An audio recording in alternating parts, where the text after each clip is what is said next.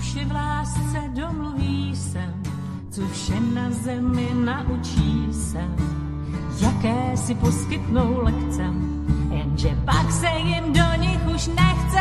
Oh, rozum se brání a spírá, když nová lekce začíná. Tělo to ukáže lehce, s bolestí dál žít nechce. Svý tělo máš, tak si ho chváš, lehni si do trávy, rosa tě ochladí. Pohledem k oblakům otevři zázrakům své srdce do kořán. Přemýšlíte často o tom, co je důvodem našeho bytí v tomto světě? A máme my lidé, kteří se sem rodíme, na tuto zemi, na Midgard, nějaké nenahraditelné poslání, se kterým přicházíme? Duše má na zemi chrám, tělem je nazývám, touží po lásce a péči.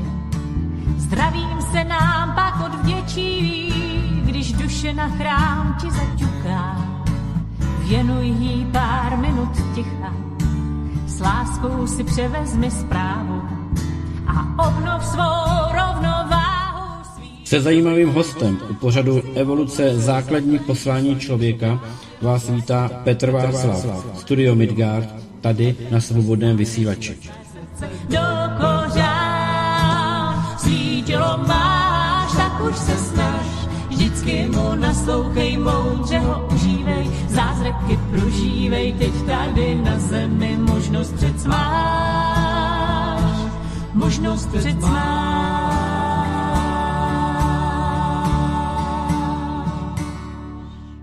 Vítejte všichni, kteří se zasedli ke svým posluchačkám, naslouchačkám, je úterý. 2. ledna 2024 startuje pravidelný pořad rozhovor s Išou na téma evoluce. Jak slyšíte, tak se mi to vrhlo na hlasivky. Ne, že bych nemohl mluvit, ale kokrhám. Tak doufám, že Iša bude srozumitelnější pro poslech než já. No a tak nezbývá než pochopitelně dneska, stejně jako po tolik měsíců, týdnů a let přivítat Išu. Išu, já tě zdravím, ahoj. No ahoj, krásné odpoledne všem. Už jsme se tedy dlouho neslyšeli, takže máme dlouhou pauzu. Z jednoho roku do druhého. Naposledy jsme se slyšeli loni. Ano, před rokem. V loňském roce. Ne, před rokem, v loni jsme se slyšeli. Ano, ano. Ty jsi měla krásné Vánoce, předpokládám. Prozrať, jak jsi se měla, co jsme se neslyšeli, prosím tě. No tak já jsem pochopitelně doscháněla ty dárečky, jak jsme si povídali v tom posledním vysílání před těmi Vánoci.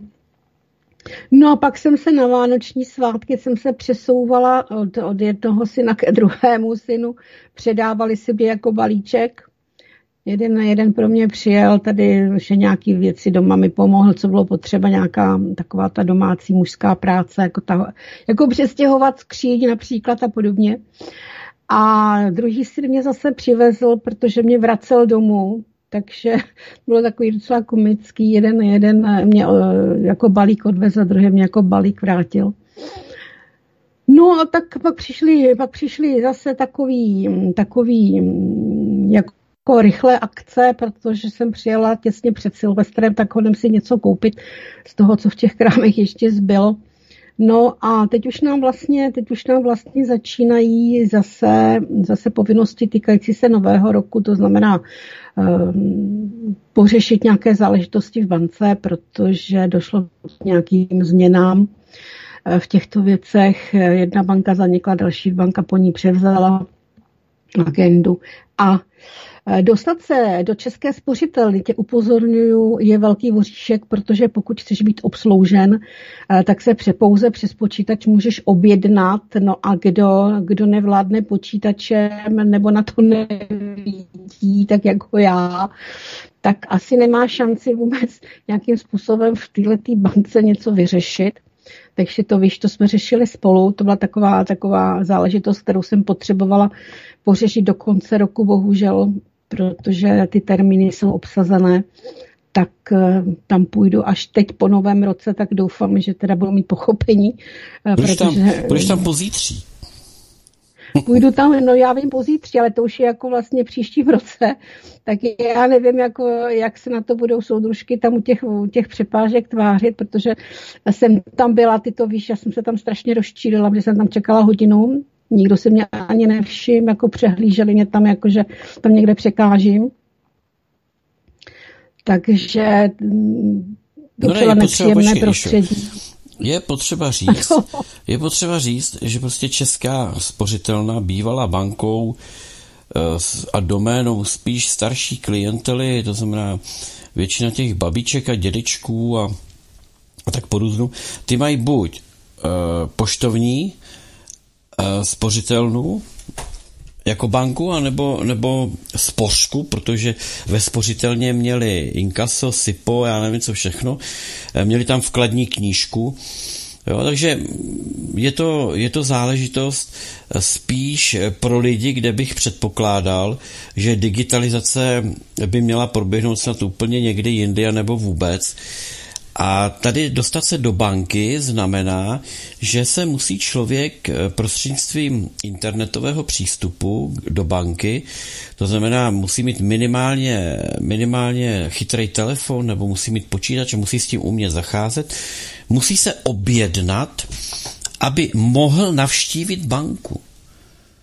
Žádná přepážka tam není, kde by ta babička přišla prostě, přijede autobusem z venkova 20-30 kilometrů, jde do té budovy a v té budově zjistí, že je tam úplně navíc, protože, a pro tu babičku to je pochopitelně cizí svět, jo, pro tebe ještě ne, ale pro tu babičku tamhle od někud z Horní Dolní, to je naprosto cizej svět. A oni by ji prostě vymetli, až budou zavírat tu pobočku, až ty dámy, co tam dělají s těma objednanýma lidma. To já jsem se nad tím zamýšlel, jako kam to chtějí dopracovat, jo. Kam to chtějí dopracovat. Protože ano, můžu přistoupit k tomu, že udělám, dejme tomu jedno okýnko pro ty lidi, kteří se jakoby neobjednají. Holt, bude jedno okýnko, holt tam někdo bude půl hodiny třeba čekat, jo. Ale aspoň je pro něho forma obsloužení. Ale když ta banka to pojme tak, jako to pojmula ta spořitelna tam u vás, jo. A já nevím, kde všude to ještě takhle pojmuli. Já se přiznám, že jsem byl ve spořitelně asi před 5 lety tam něco zaplatit. Takže nevím, jak se mezi tím vyvinuli ty jejich debilní. A jako i Fio banka, která je de facto postavená na právě tom digitálním přístupu a je postavená na té platformě vlastně toho účetnictví do mobilu a tak dál, má svoje kamenné pobočky, ve kterých se ti bude někdo věnovat. Bez toho, že by se tam objednávala. Prostě přijdeš tam a přijde na tebe řada, tak tě obslouže, jo. A tam je bankomat, do kterého dáváš peníze nebo vybíráš peníze a pak jsou tam naprogramované buchty, který tě možná, když se objednáš, ti nějak obslouží. To je hrůza, jako kam se to dostalo. Strašný. Strašný. Fakt jsem ti o tom přemýšlel, říkal jsem si, no to musel být trotl ten, anebo je to záměr. Já bych řekl, že to je asi záměr. To je ta cesta k tomu, jako vymítit z těch lidí tu formu té hotovosti, aby si lidé zvykli, že všechno budou řešit jinak. Protože třeba je spousta lidí, který žádnej účet neumí obsluhovat nějak jako jinak, než že přijdou do banky k okýnku a tam chtějí peníze, nebo je tam vložej, nebo podobně. Hrůza, strašný. Promiň, že jsem jako do toho vstoupil. No ty jsi to tak asi vyličila, tak ty moje pocity, jaký jsem měla, když jsem tam prostě stála jako to, a to jsem se té jedné pracovnice zeptala, jestli tady jsou přepážky, já jsem totiž nevěřila tomu, že jsem skutečně v bance u přepážek, protože obrovská místnost a uprostřed té místnosti tři takové jako psací stoly, tam počítač jako s tou obrazovkou a tam zástěna. A v té obrovské místnosti se to téměř ztratilo, tohle vybavení. Kasu jsem tam nikde neviděla. A ta místnost ani nebyla pořádně osvětlená, asi šetřili elektrikou, nevím. Tak jsem tam hodinu stála, čekala jsem. A ona mezi těma klientama prostě se sebrala a odešla. Já jsem jako si čekala, až to bude mít mezi těma lidma, že teda přistoupím k té přepážce a zeptám se, na co jsem se chtěla zeptat. No a ona se zvedla a odešla, ta soudružka, která viděla, že tam sedím a čekám, a který jsem se ptala, jestli teda je tam přepážka, kde mě obslouží, jo. No takže já jsem tak něco po hodině, něco plus minus nějaké minuty, naprosto nažhavená a doběla. Jsem vyletěla z té spořitelny a prostě jako něco hroznýho, rozhodnutá, že prostě s nima okamžitě skoncuju, jen se mě tam pustí, aby mě obsloužili. Takže jako to je prostě hnusný prostředí. Lidi, který prostě je to nezajímá, tam sedí, má nějaký lidi podle jména, zavolá, tak nějak někdo se někde z toho davu tam vynoří. No a tak to je prostě, no já nejsem na tohleto zvyklá, protože moje banka, do které chodím, tam prostě kdykoliv přijdu a vidím, že tam jsou ty pracovnice zaměstnané, tak ve chvíli, kdy někdo odejde, ona se uvolní, se mě ta, pojďte k mě, co potřebujete. Ale tady to v té spořce prostě to jsem ještě nezažila. Takže to byl takový předvánoční šok nebo mezivánoční šok, protože to jsem řešila vlastně v tom období mezi svátkama, těsně kolem těch Vánoc, kdy jsem se prostě snažila dostat, abych ještě do konce roku vyřešila to, co jsem potřebovala do toho konce roku vyřešit. Jo. Takže tam půjdu v pátek a uvidím, jak to tam dopadne, no ale jako prostě něco opravdu pro ty lidi, kteří nemají počítač, neumějí pracovat s telefonem, je to záležitost, kdy vlastně nemají šanci se do ty banky dostat. Jo, tak je to prostě tak, že jsem se mezi Vánocemi trošku rozčílila, pak jsem zase se uklidnila. No a vlastně pak přišly ty události, které si dneska budeme povídat, tak jsem trošku byla zase vytížená tím, že jsem je zpracovávala a dneska vám povím všechno, co jsem se od svého vyššího já na některá naše témata nebo na některé otázky, které posluchače asi možná budou zajímat, jaké já jsem dostala odpovědi, protože já tady mám hezký mailíček od jedné zase naší frekventantky, která v podstatě z trošičku jiného úhlu pohledu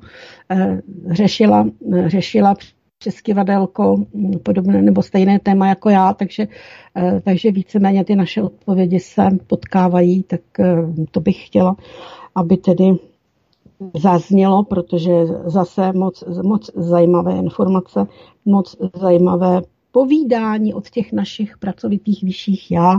No a doufám, že mezi tomu našem povídání ještě někdo pošle nějaký zajímavý dotaz, protože představ si, mě nepřišel žádný dotaz od našeho posledního vysílání. Jakoby, no, hele, to je normální, Išo. To je normální. Mně teda tady přišlo k tomu tématu.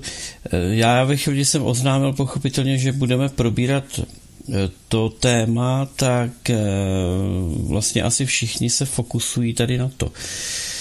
A mě třeba teď mi dorazil před chvílí jeden takový zajímavý mail, člověče, ale to přesně zapadá k tomu, co dneska budeme řešit. No, já jsem čekal, že se ty mě zeptáš, jak to mě Vánoce... No já jsem se teď nadechovala, chtěla jsem se tě zeptat, jenom že jsem tím nechtěla... Ne, už se neptej, je to zbytečný, vlastně. Ne, vlastně.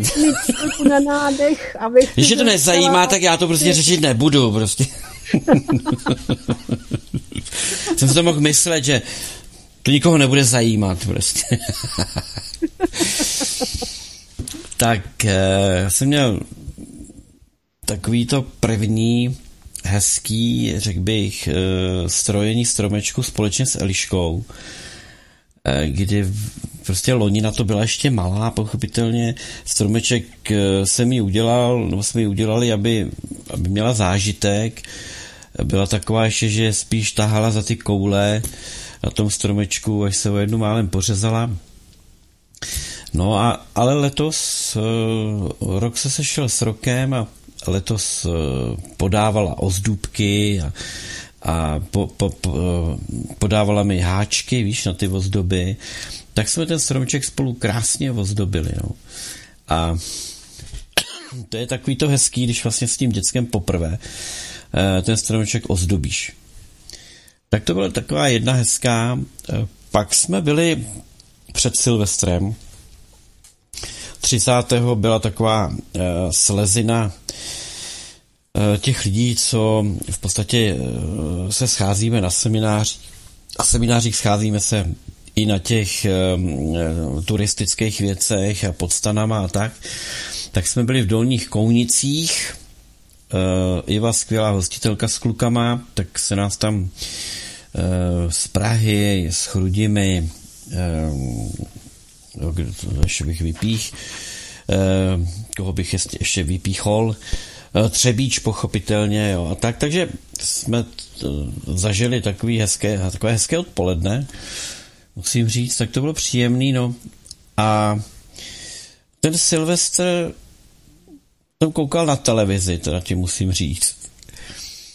A na těch Silvestrech vidíš takovej ten kulturní úpadek, jo.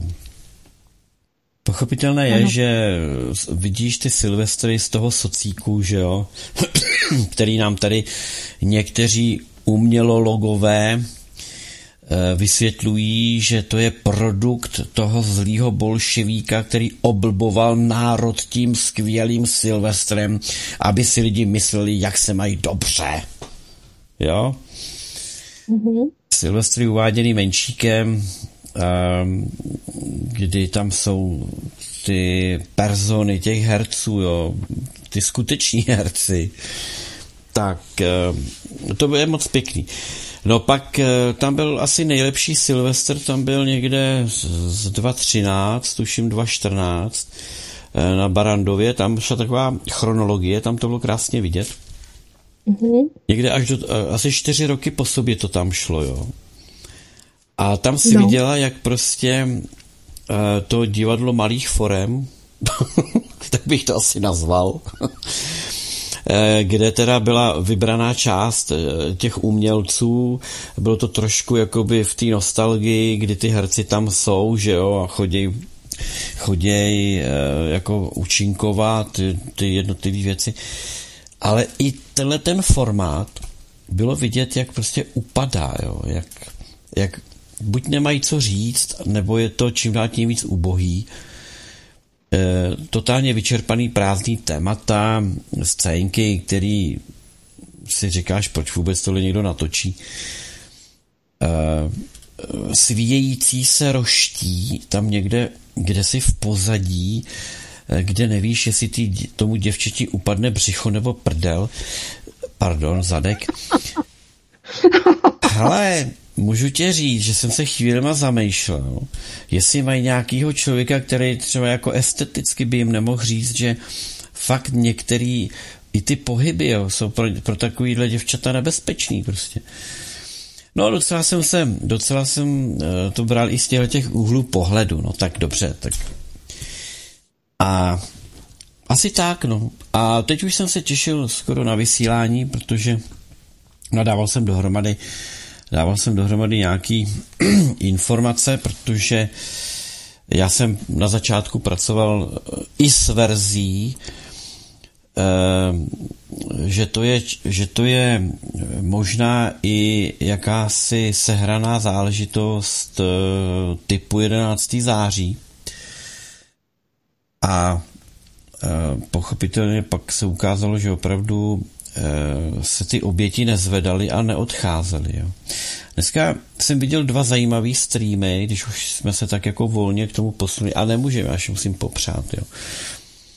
Tak asi tak, no. Takže jsem se věnoval těm věcem a tak jako tu Ukrajinu nějak sleduju, jak jak ten Goebbelsovský systém toho, jak můžeš vítězit na ústupu, jo, prostě ztrácíš pozice, jsi vytlačovaná z území, který jsi obsadila, dostáváš ještě na frak, ale je potřeba vyzdvihnout každý úspěch, třeba, že se někdo dokázal ještě vrátit pro tu bandasku, takže, nebo že ustoupil do předem připravených pozic, ale tak chytře, že zmátl nepřítele, jo, a tak dále, tak dále. Takže na Svobodném vysílači tady píše Jarda, že exceloval Menšík, tak jestli Jarda pouštěl Menšíka, tak super, Jardo. Máš dobrý vkus, máš ode mě jedničku. Tak se pojďme na to, kdo teda má svůj svátek. Dneska slaví 2. ledna Karina, Karína a Karin. Tak, to vezmeme od spodu. Karina 34. Karina 34. Karin 2996. Dlouhá Karina tu není, asi... Jo, já a Menšík, píše tady Jarda. Jo tak, ty jsi mě pouštěl. No to je dobrý, píše mi tady Jarda. Tak ty kluku jeden. A to je tedy úhrnem nějakých 34... 3030. Zajímavé. 3030. Oslavenkyň. To je pěkný. 34 a 2996.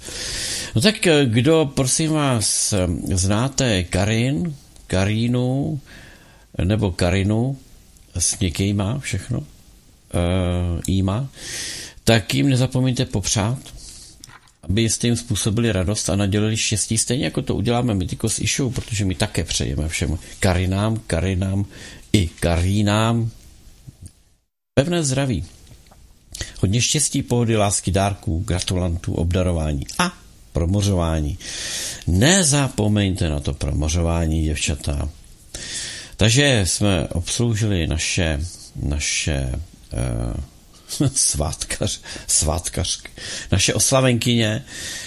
A já se vrátím zpátky do toho momentu, kdy jsem říkal, že jsem dneska sledoval několik streamů, nejvíc mě z nich zaujal stream Jiřího Kajínka. Uhum. Jiří Kajínek, ano. Který za A. Dalo by se říct, že je to jeden, nechci říct nejlepší, ale je to jeden asi z lidí, který pokud bude mluvit o zbraních, tak ví, o čem mluví. Je to zároveň člověk, který si myslím, že ví i dost o praktikách policie. A Jiří Kajínek mluvil jak o Klánovickém lese, kde to vzal z pozice, že tvrzení policie, že nemá žádné stopy, je prostě sprosťárná a je to věc, která se nemůže zakládat na pravdě, protože musí mít minimálně ty kulky. Z balistiky nebo z toho, co výjmou z těla obětí, se dá vytipovat několik typů zbraní, které byly použity. Podle typu zbraní se dá určit, kolik lidí a kdo je držitelem těchto zbraní. Pokud by naši nábojníci, je to ještě jednodušší, pochopitelně. A potom kombinace těchto lidí a jaksi přihlášených mobilních telefonů v té lokaci, už mi z toho vypadne docela nějaká množina lidí, kteří přichází do úvahy, se kterými je potřeba policejně pracovat. Jako. To je dnešní svět prostě. Mobilní telefon. Už to, že ten mobilní telefon nebude v tu dobu někde jinde, bude vypnutý. A zároveň je to člověk, který je držitelem některé z těch podezřelých zbraní. No tak pak už ta práce je jednoduchá, prostě ty zbraně se podrobí tomu, jestli se z nich střílelo v nedávné době, nestřílelo, kde byl ten člověk, jaký má alibi, kdo to je, blá, blá, blá, jako jo. No nebo z toho vyjde, že to je prostě zbraň, která vůbec nesouvisí se zbraní, kterou vlastnil, minimálně tohle to by z toho mělo vyjít, protože policie řekla, že to je stejný pachatel, ale neřekla proč, na základě čeho. Předtím říkali, že nemají žádné informace, že, respektive, že nemají žádné stopy. Ale s jistotou vědí, že to byl stejný pachatel. A potom pochopitelně tam rozebíral konání policie na místě činu. Jako za velice úsměvné považují to, dneska už je to prokázaný, jo, že právě hodinu předtím, než dorazil pachatel, tedy jako údajný pachatel, tedy jako student Filozofické fakulty, který údajně před 2 hodinami zahlásil mamince, že se jde zabít. Vůbec nemluvil o škole. Ale do školy byli poslaní policisté, co znamená, že padlo podezření. Ve škole to věděli hodinu předtím, než došlo ke střelbě, že ozbrojený jejich student jede do Prahy. Údajně na přednášku, ale taky, že se jde zabít. No a Jarda mi tady tuhle při pořadu napsal logickou úvahu. Išo, co bys udělala ty na místě nevím, ředitelky školy nebo rektorky nebo člena vedení fakulty, když by si se dozvěděla, že ozbrojený student tvé fakulty jede do Prahy údajně na nějakou přednášku, ale jede se zabít. Co bys udělala, když bys na to měla hodinu? A viděla bys to od policie? To pošlou všechny. No hele, je to od policie ten informace, takže to bych asi neřešila. Ale okamžitě všichni, kteří jsou v budově, si zbalí, vemou si baťušky a jdou pryč, jdou domů. A budova musí zůstat prázdná a čeká se, jestli dorazí nebo nedorazí. Jako logicky mi z toho vyplývá, že bych ty lidi prostě poslala pryč. Ano, anebo prostě zamknu dveře, ne? A nebo zamknu dveře, aby nemohl jít do dovnitř. Těžko, jestli oni tam měli nějaké otvírání na nějaké takové ty čipy nebo něco takového, tak já mám pocit, že to zamkneš, prostě to zamkneš, prostě vypneš to otvírání čipama a zamkneš budovu, normálně zamkneš klíčem, že jo? No to taky, no tak já bych je radši poslala všechny domů, ať je tam prázdný barák a ona se tam dělá, co chce, pokud dorazí. Pak bych nezamykal a nechal bych to. Dobře, tak to jsou jenom takový. Tak když se podíváme na prázdnuši Nerudovou, tak je mi jasný, že asi ne všichni ve vedení škol bývají logicky smýšlející lidé. Na druhou stranu, pokud té dámě bylo řečeno, že policie má všechno pod kontrolou, tak možná nic neřešila. Protože třeba policie jí nedala tuhle instrukci. Kdo ví, jak to bylo. Ale rozhodně to na té škole věděli. Jo? A je tam určitě množství otázek. Čili ten Kajínek to tam rozebral docela dobře. Z hlediska toho, že i potom, když už se to celé konalo, takže nechali 14 minut tomu člověku, tomu dotyčnému, na to, aby popravoval lidi a neudělali proto vůbec nic, aby mu v tom zabránili. Pak jsem viděl stream amerického turisty, který to komentuje, který byl přesně naproti tomu střelci na druhé straně toho náměstí Palachova. Išo, typni si, kam byly zaparkovaný ty sanitky, které měly ošetřovat ty raněný? No, ze zkušenosti já bych si tipla, že stáli přímo proti tomu střelci. Ano, stáli přesně na mužce tomu střelci, aby to do nich případně mohl napálit. Ale do budovy nikdo z těch záchranářů nesměl. Nebyli tam ani hasiči. A proto já jsem se tě chtěl zeptat, když jsi zažila některé nebezpečné situace, jo, Když jste třeba poskytovali, jako záchranáři jste poskytovali zdravotnický servis při hořícím Staliňáku, čili když hořely chemické závody v Litvínově několik dnů a nevědělo se, co všechno vybouchne, byli jste na místě? Byli jste v ohrožení? Já ti to překnu, proč jsem ti odpověděla tak, jak jsem ti odpověděla s těma sanitkama. Já už jsem zažila, když hořel benzín v chemických závodech v 90. letech. Takže hořely tam ty obrovský tanky, ten benzín vytýkal jakoby ven a hořelo to v podstatě i v tom prostoru. A sanitky stály asi 50, možná maximálně 100 metrů připravené na zásah. Takže kdyby to náhodou tedy bouchlo, tak kromě těch chemických závodů letěly jak tedy hasiči, tak sanitky, protože stály připravení za dveřma, téměř teda, jo, vlastně v tom centru toho výbuchu. A když před několika lety bouchla ta jednotka zase na tom druhém konci těch chemických závodů, jak se to tam dramaticky hasilo, jak se říkalo, kolik tam vlastně zůstalo mrtvých, o kterých se přestalo mluvit nebo o kterých se jakoby neidentifikovali, protože to byli rumunští dělníci, aspoň tak tedy zněla jedna z těch verzí, tak v podstatě ty hasiči, tam teda jako opravdu dostali neskutečný záběr, dostali do těla v tom šíleném prostoru, který tam byl, tak oni byli taky zavratami a de facto, kdyby to někde znova bouchlo, tak určitě letěli taky. Jako. Takže jako tyhle ty akce jako nikdo neřeší v uvozovkách, protože logicky to nevymyslí, a nějaký plány někde, kde sedí nějaká skupina, tak ty taky nikdo neřeší, protože většinou si to vůbec asi neuměli představit.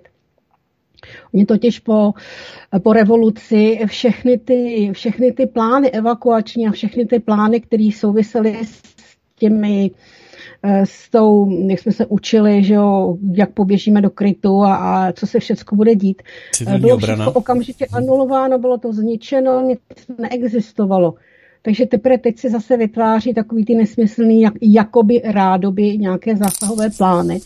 Ale v podstatě tak jako nejposlední platí to, že hasiči, kteří třeba zajišťují, asi tady by neměli zajišťovat hasiči, ale se tam měla být nějaká ta zásahovka, napřed zajistí prostor, aby když tam ty záchranáři přijdou, tak aby byli v bezpečí.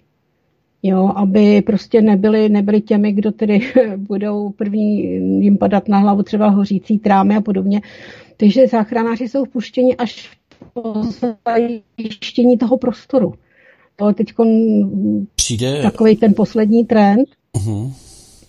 Jo, tak, no a je to logický, že policisté poskytovali první pomoc těžce raněným lidem? No to si myslím, že vůbec ne. Oni jsou městští policajti, jsou většinou tady na těch našich městech, tady, co vím já, jsou vycvičeni k tomu, aby použili ten defibrilátor, který v podstatě automaticky vyhodnotí stav toho pacienta, pokud je to záležitost třeba infarktu nebo srdeční zástavy z nějakého důvodu. To oni nalepí takový ty čtverečky papíru a ten přístroj už pracuje sám, dává výboj sám, všechno.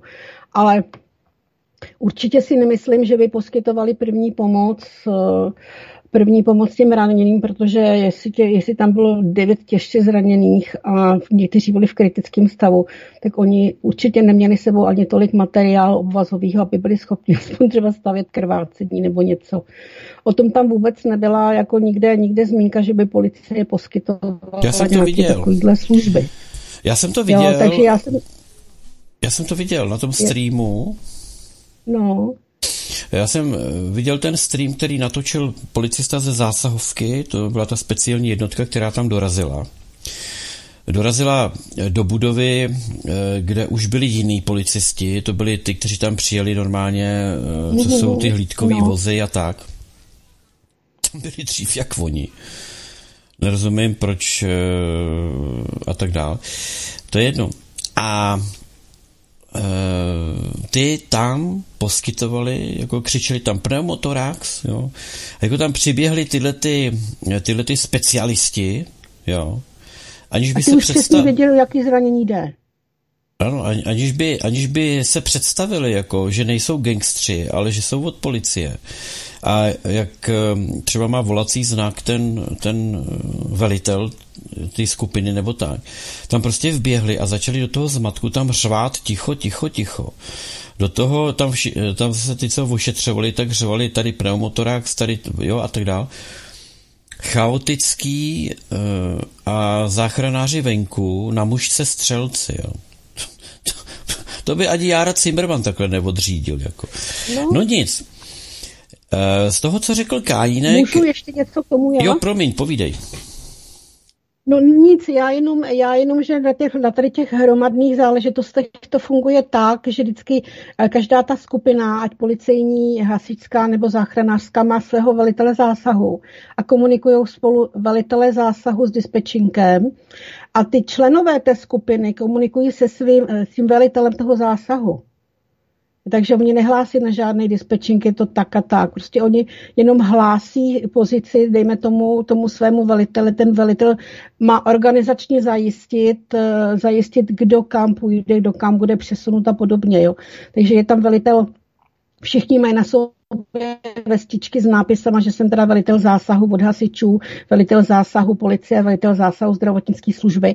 A jedna taková věc, tím velitelem té záchranné skupiny nebo těch záchranářů nemusí být vždycky lékař. Kdo přijede první na místo, tak se stává velitelem zásahu a řídí tam ty aktivity, kdo kam půjde, třídění zraněných a podobně. A na to existují každý rok minimálně 1 až 2 cvičení, kdy tyhle ty složky toho záchranného systému vlastně se učí spolupracovat a řešit situace, které by mohly nastat. Například ten byl vlak vykolejený, existují hromadné autonehody v Praze, třeba to také probíhá.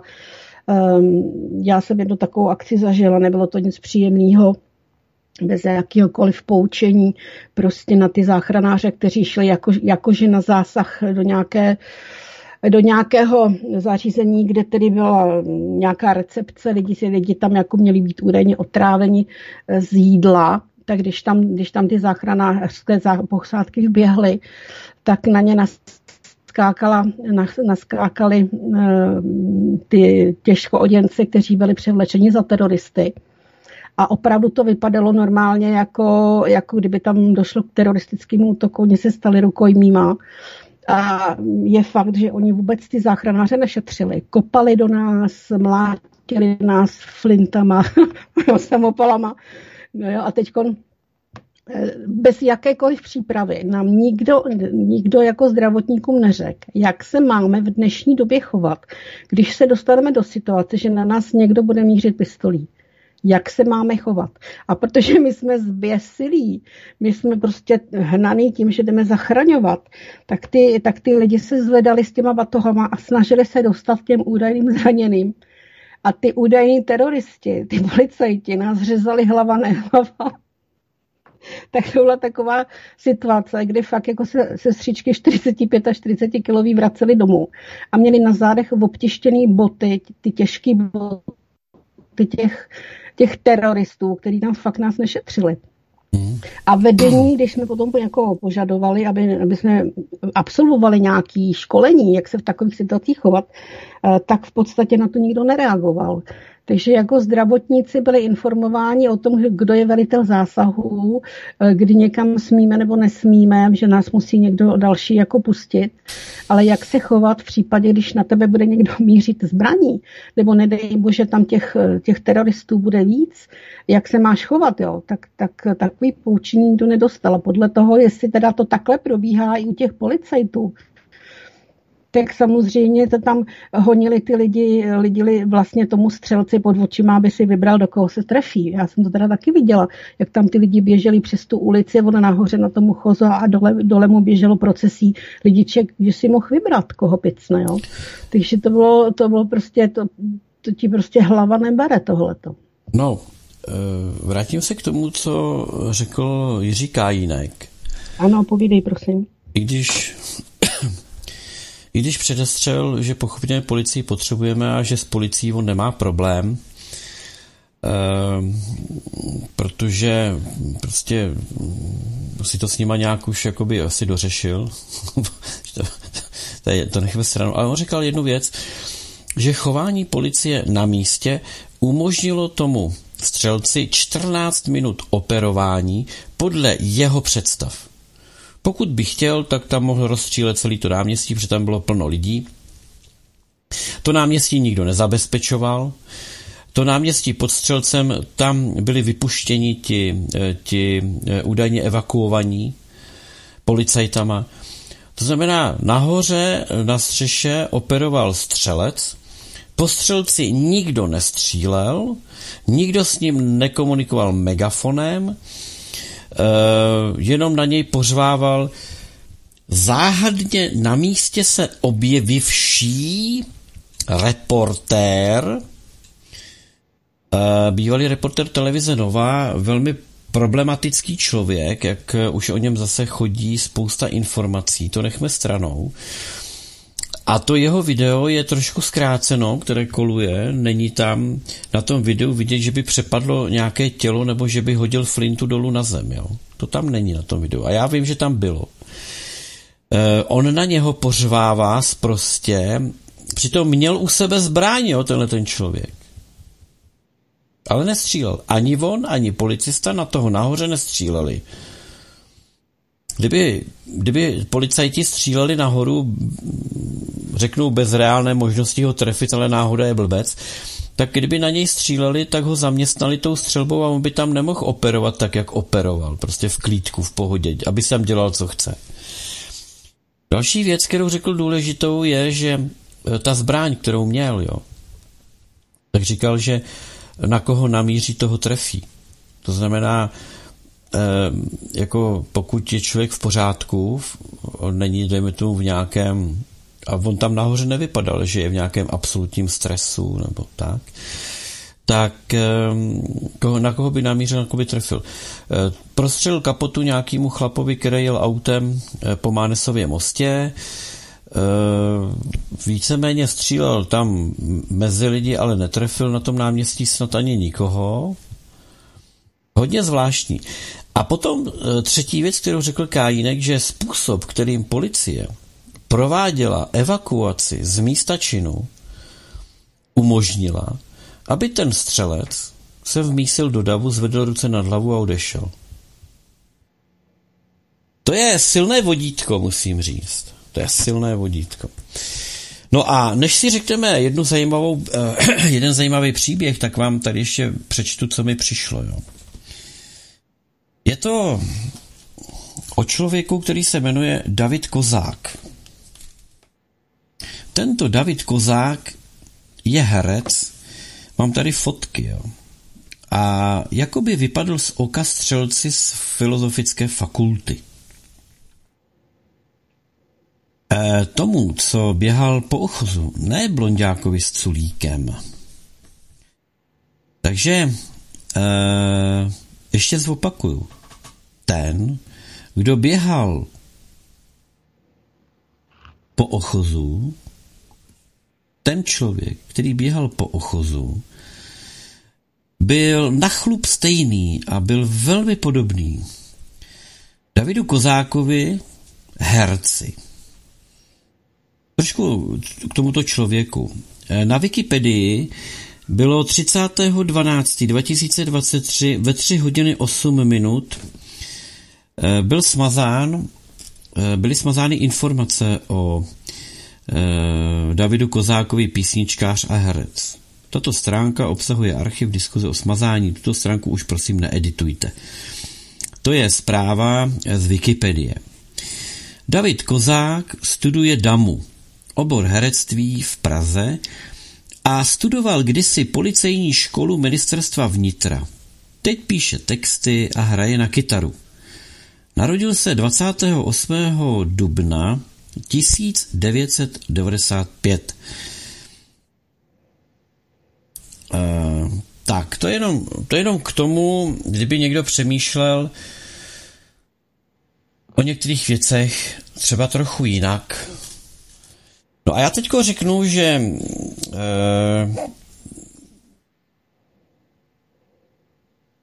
máme tady takovou povídku.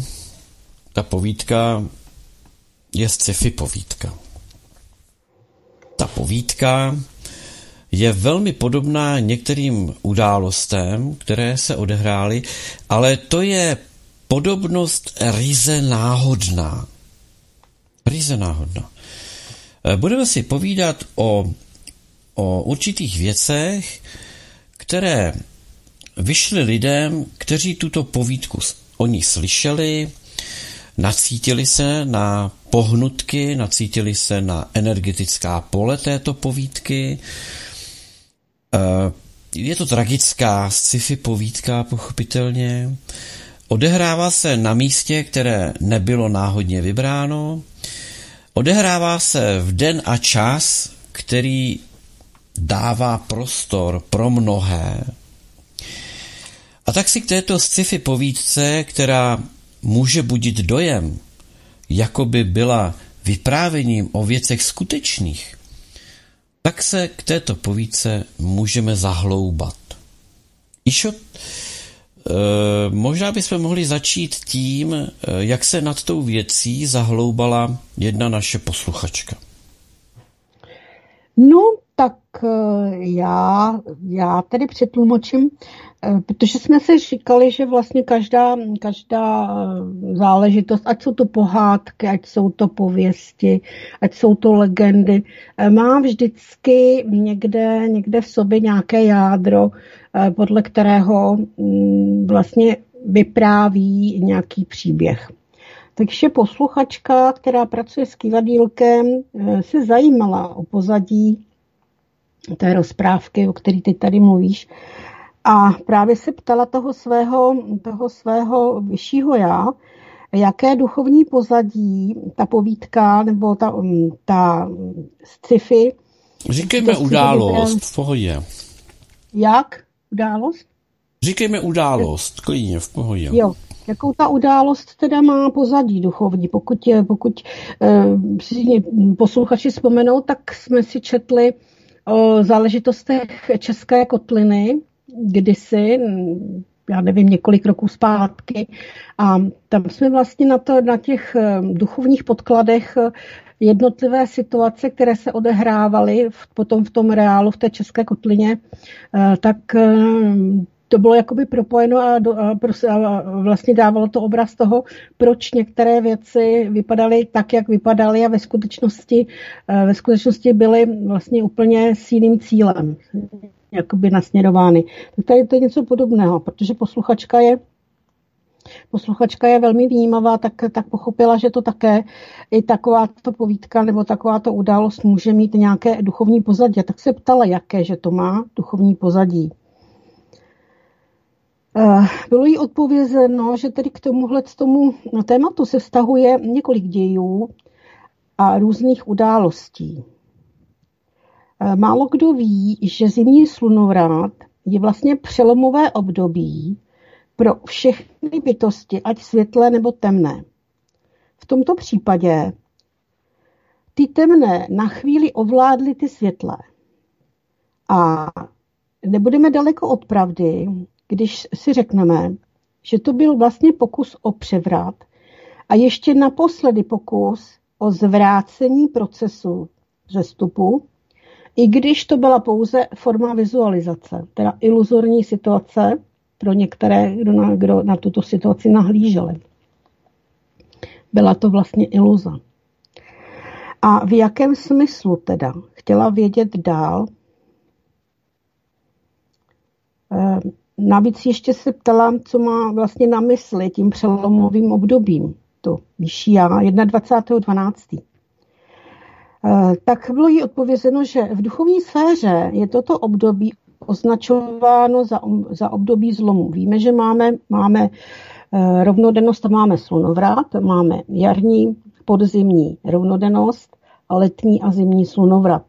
Tak to jsou taková 4 období, která jsou určitým způsobem vnímána magicky a zvláštním způsobem. No a v jakém smyslu tedy zlomové? Je to čas, kdy se otvírají jiné dimenze a jiné světy. To je takové to otevírání se těch brán do jiných světů, záleží na tom, kdo tuto bránu otevírá, jestli je to rituál zla, nebo jestli je to rituál světla.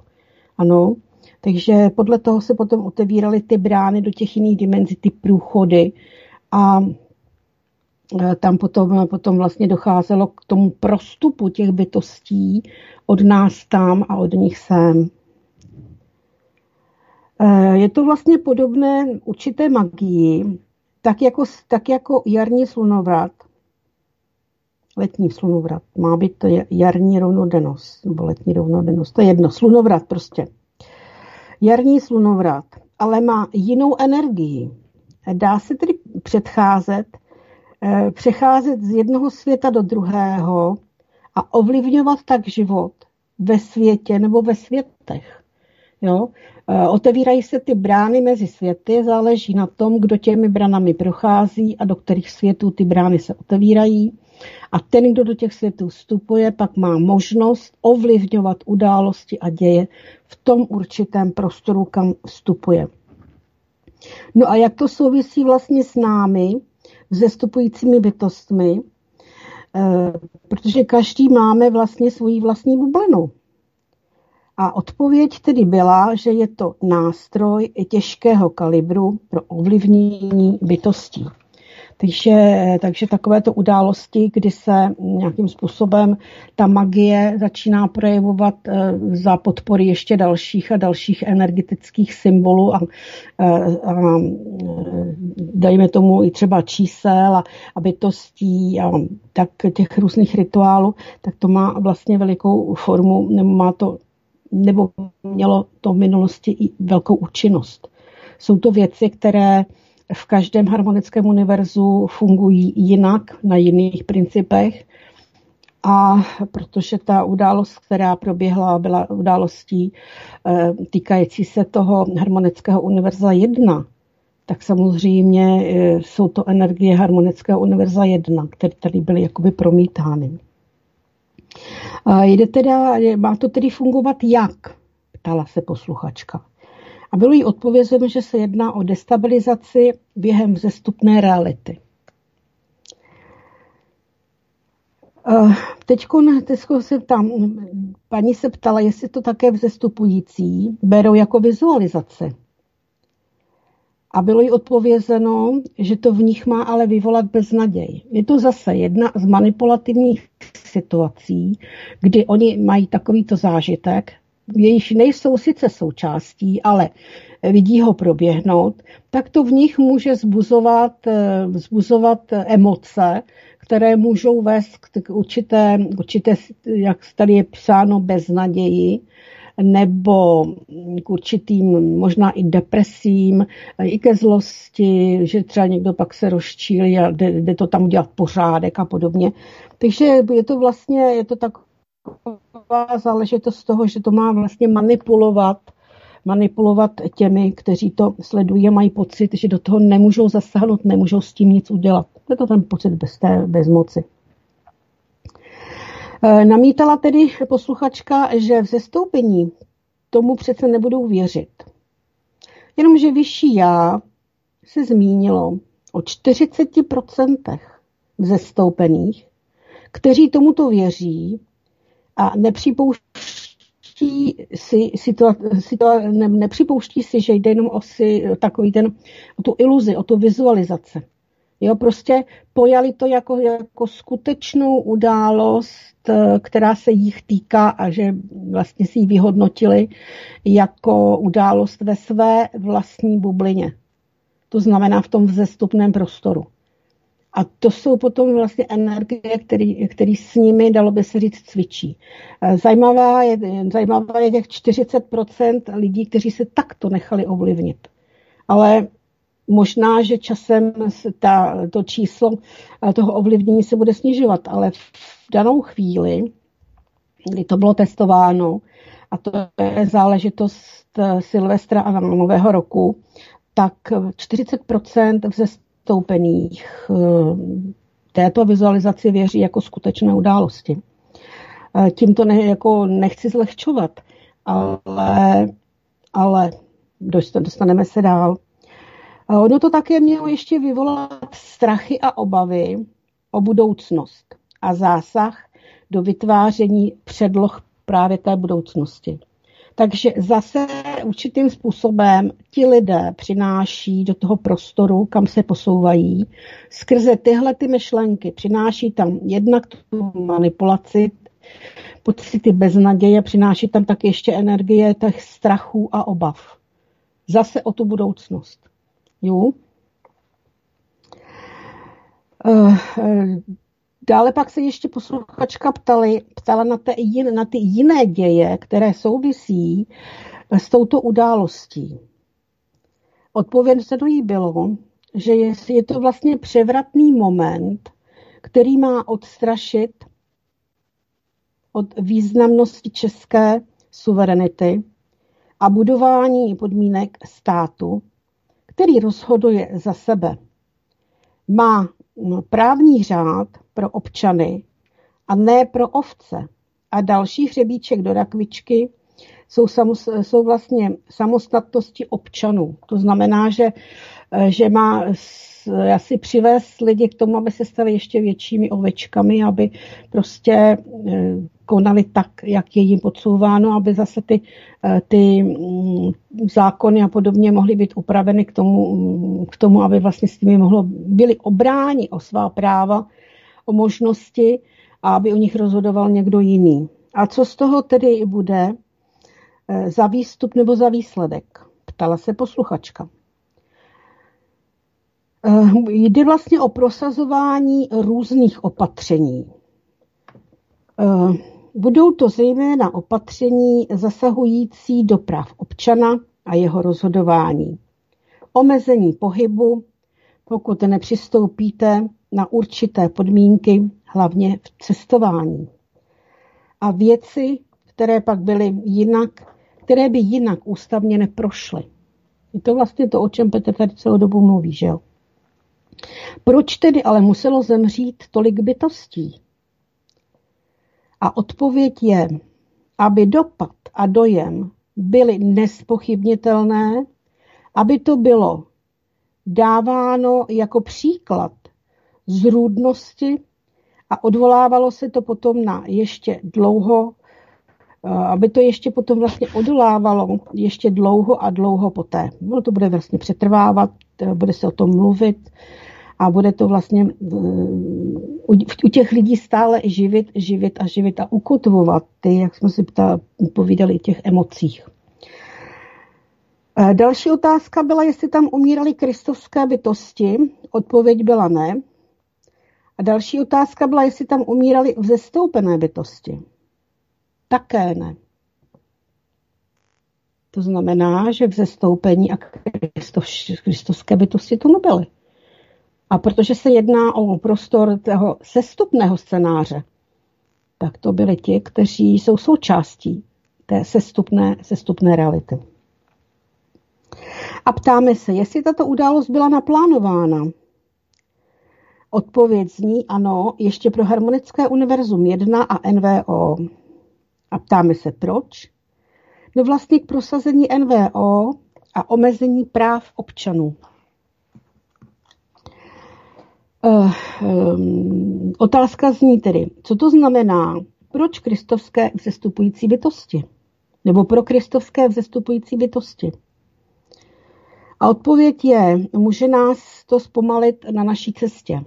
Jo, to znamená, že zase ty lidi, kteří začnou se chovat s tím pocitem beznaděje a ty obavy a strachy, začnou brzdit celý ty procesy toho přesunu. Vyšší já tedy doporučuje čistit předlohy od energií této události. A dál si máme dávat pozor na vše, co s tím souvisí, jako jsou myšlenky, výroky a informace k tomuto se vztahující. Takže to je záležitost, která vyšla posluchačce, která tuto událost nějakým způsobem chtěla si trošičku přiblížit, chtěla trošku vědět o tom, o tom, jaký vztah to má k vzestupujícím, nevzestupujícím, za jakým účelem ta událost vlastně byla vytvořena a stvořena. Takže to... Máš tomu nějaký dotaz?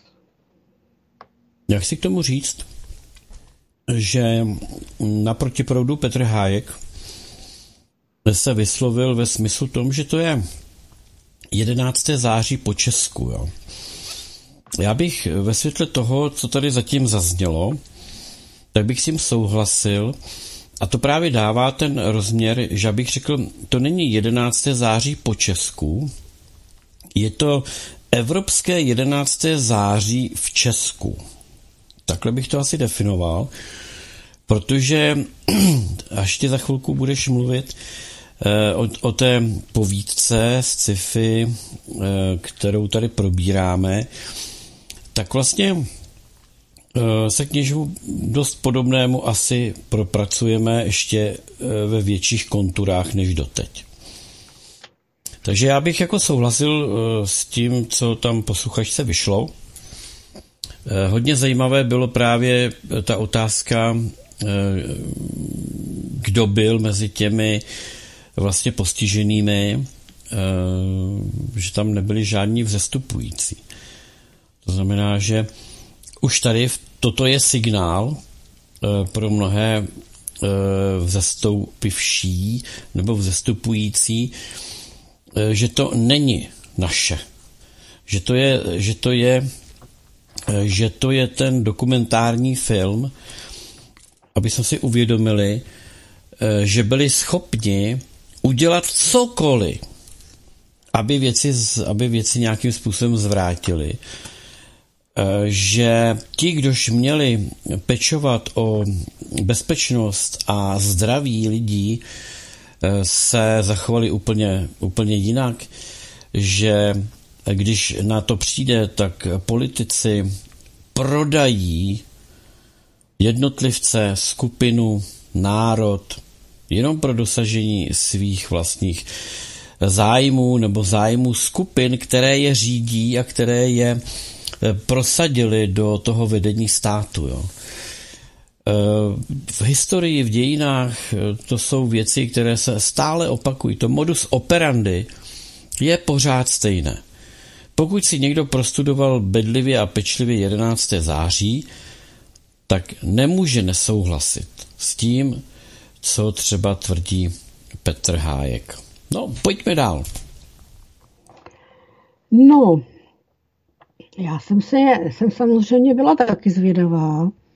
Takže já jsem se také poptávala, jak ta událost té sci-fi povídky vlastně, jaké to má pozadí, co to mělo vlastně čtenáři říct, tato událost. Jo? Takže samozřejmě datum souvisí s tím zimním slunovratem, to už jsme si tady říkali, že to je vlastně záležitost toho převratu, dalo by se říct, napřed je letní slunovrat, pak je zimní slunovrat a tak vlastně se něco zvrací, nebo ale jako něco obrací, něco, co je v běhu, tak je tady, nebo tak to vyjadřuje pokus to změnit, zastavit, zvrátit ty procesy.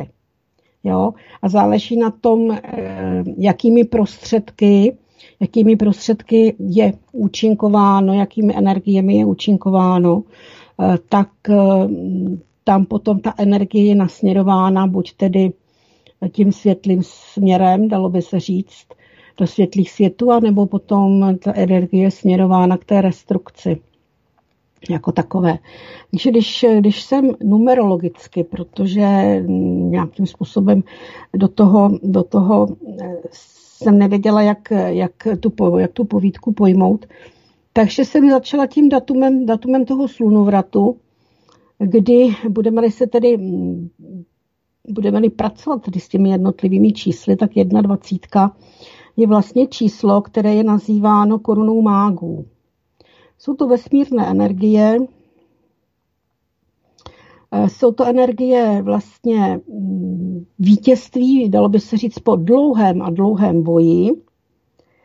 A tyto energie prověřují naši odhodlanost. Jsou to energie různých zkoušek. A mělo by to konečně vlastně vést k nějakému konečnému vítězství nad vlastně nepřízní osudu nebo protivníky. Takže pak záleží na tom, kdo na které straně stojí, kdo je považován za toho protivníka, kdo potom je tím osudem nebo co je tím osudem a tak dále.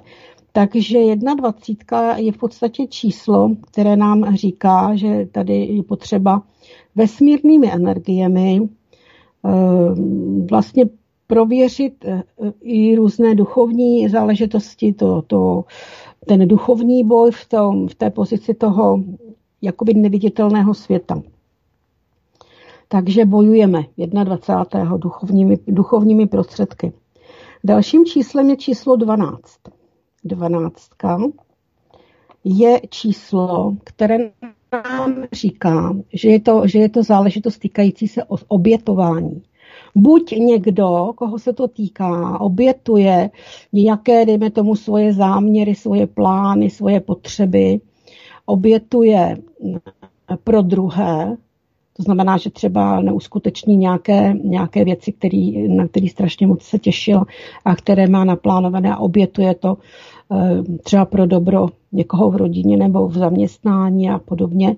A nebo je to, nebo potom tu oběť můžeme považovat nebo brát tak, že vlastně někdo je obětován. Jo, obětuje se, anebo je obětován. Můžeme to, potom se to musí vykládat v určitém kontextu, jestli teda někdo je tady, kdo se obětuje, tady se nikdo neobětuje, tady byl někdo obětován. Takže dalo by se to říct, že to je záležitost týkající se duchovních obětí. Rok 2023, když se čteme dohromady, tak nám to dává číslo 7. Číslo 7 je považováno za malou karmu. To znamená, že je to zase záležitost týkající se karmických lekcí a karmických záležitostí. Zase mezi někým, koho se to týká, a někým, kdo tedy musí něco vyrovnat nebo nějakým způsobem se snaží něco někde prosadit. Takže celý to datum vlastně vyjadřuje to, že se jedná o duchovní obětování v zájmu nějaké karmické záležitosti, která v danou chvíli probíhá. Když sečteme celé to datum dohromady, dostaneme číslo 13. A číslo 13 je považováno za číslo transformace. A transformace lze také považovat za smrt, za nějaký konec něčeho. V podstatě je to záležitost, kterou můžeme také jaksi vyjádřit slovem převrat nebo nový směr vývoje. To je všecko transformace. A ono také, dalo by se říct, že je to, pokud budeme se bavit o té smrti, tak je to vlastně smrt s kosou. Je to nějaký kosák, který jde a kosí lidi. Takže jsme vlastně výsledkem tohoto, energetickým výsledkem tohoto datumu je v podstatě něco, co má způsobit transformaci, převrat a někomu i smrt. Nasměrovat nebo vytvořit nový směr. Jedno, jestli půjde ten směr ke světlu nebo ke tmě, ale v danou chvíli má něco, co je pod vlivem těchto čísel, být někam přesměrováno, převráceno. No a když se čteme 13, dostaneme číslo 4 a číslo 4 jsou karmická lekce. To znamená, že pro ty, kteří jsou součástí události, která se vztahuje k tomuto datumu, tak pro ně je to karmická lekce. My jsme se pak koukala na počet těch obětí. 27 v podstatě. Mě velice připomnělo záležitost týkající se popravy 27 českých pánů v roce 1621 na Staroměstském náměstí, kdy vlastně víme, že ta poprava se konala 21. 6. roku 1621, což je letní slunovrat.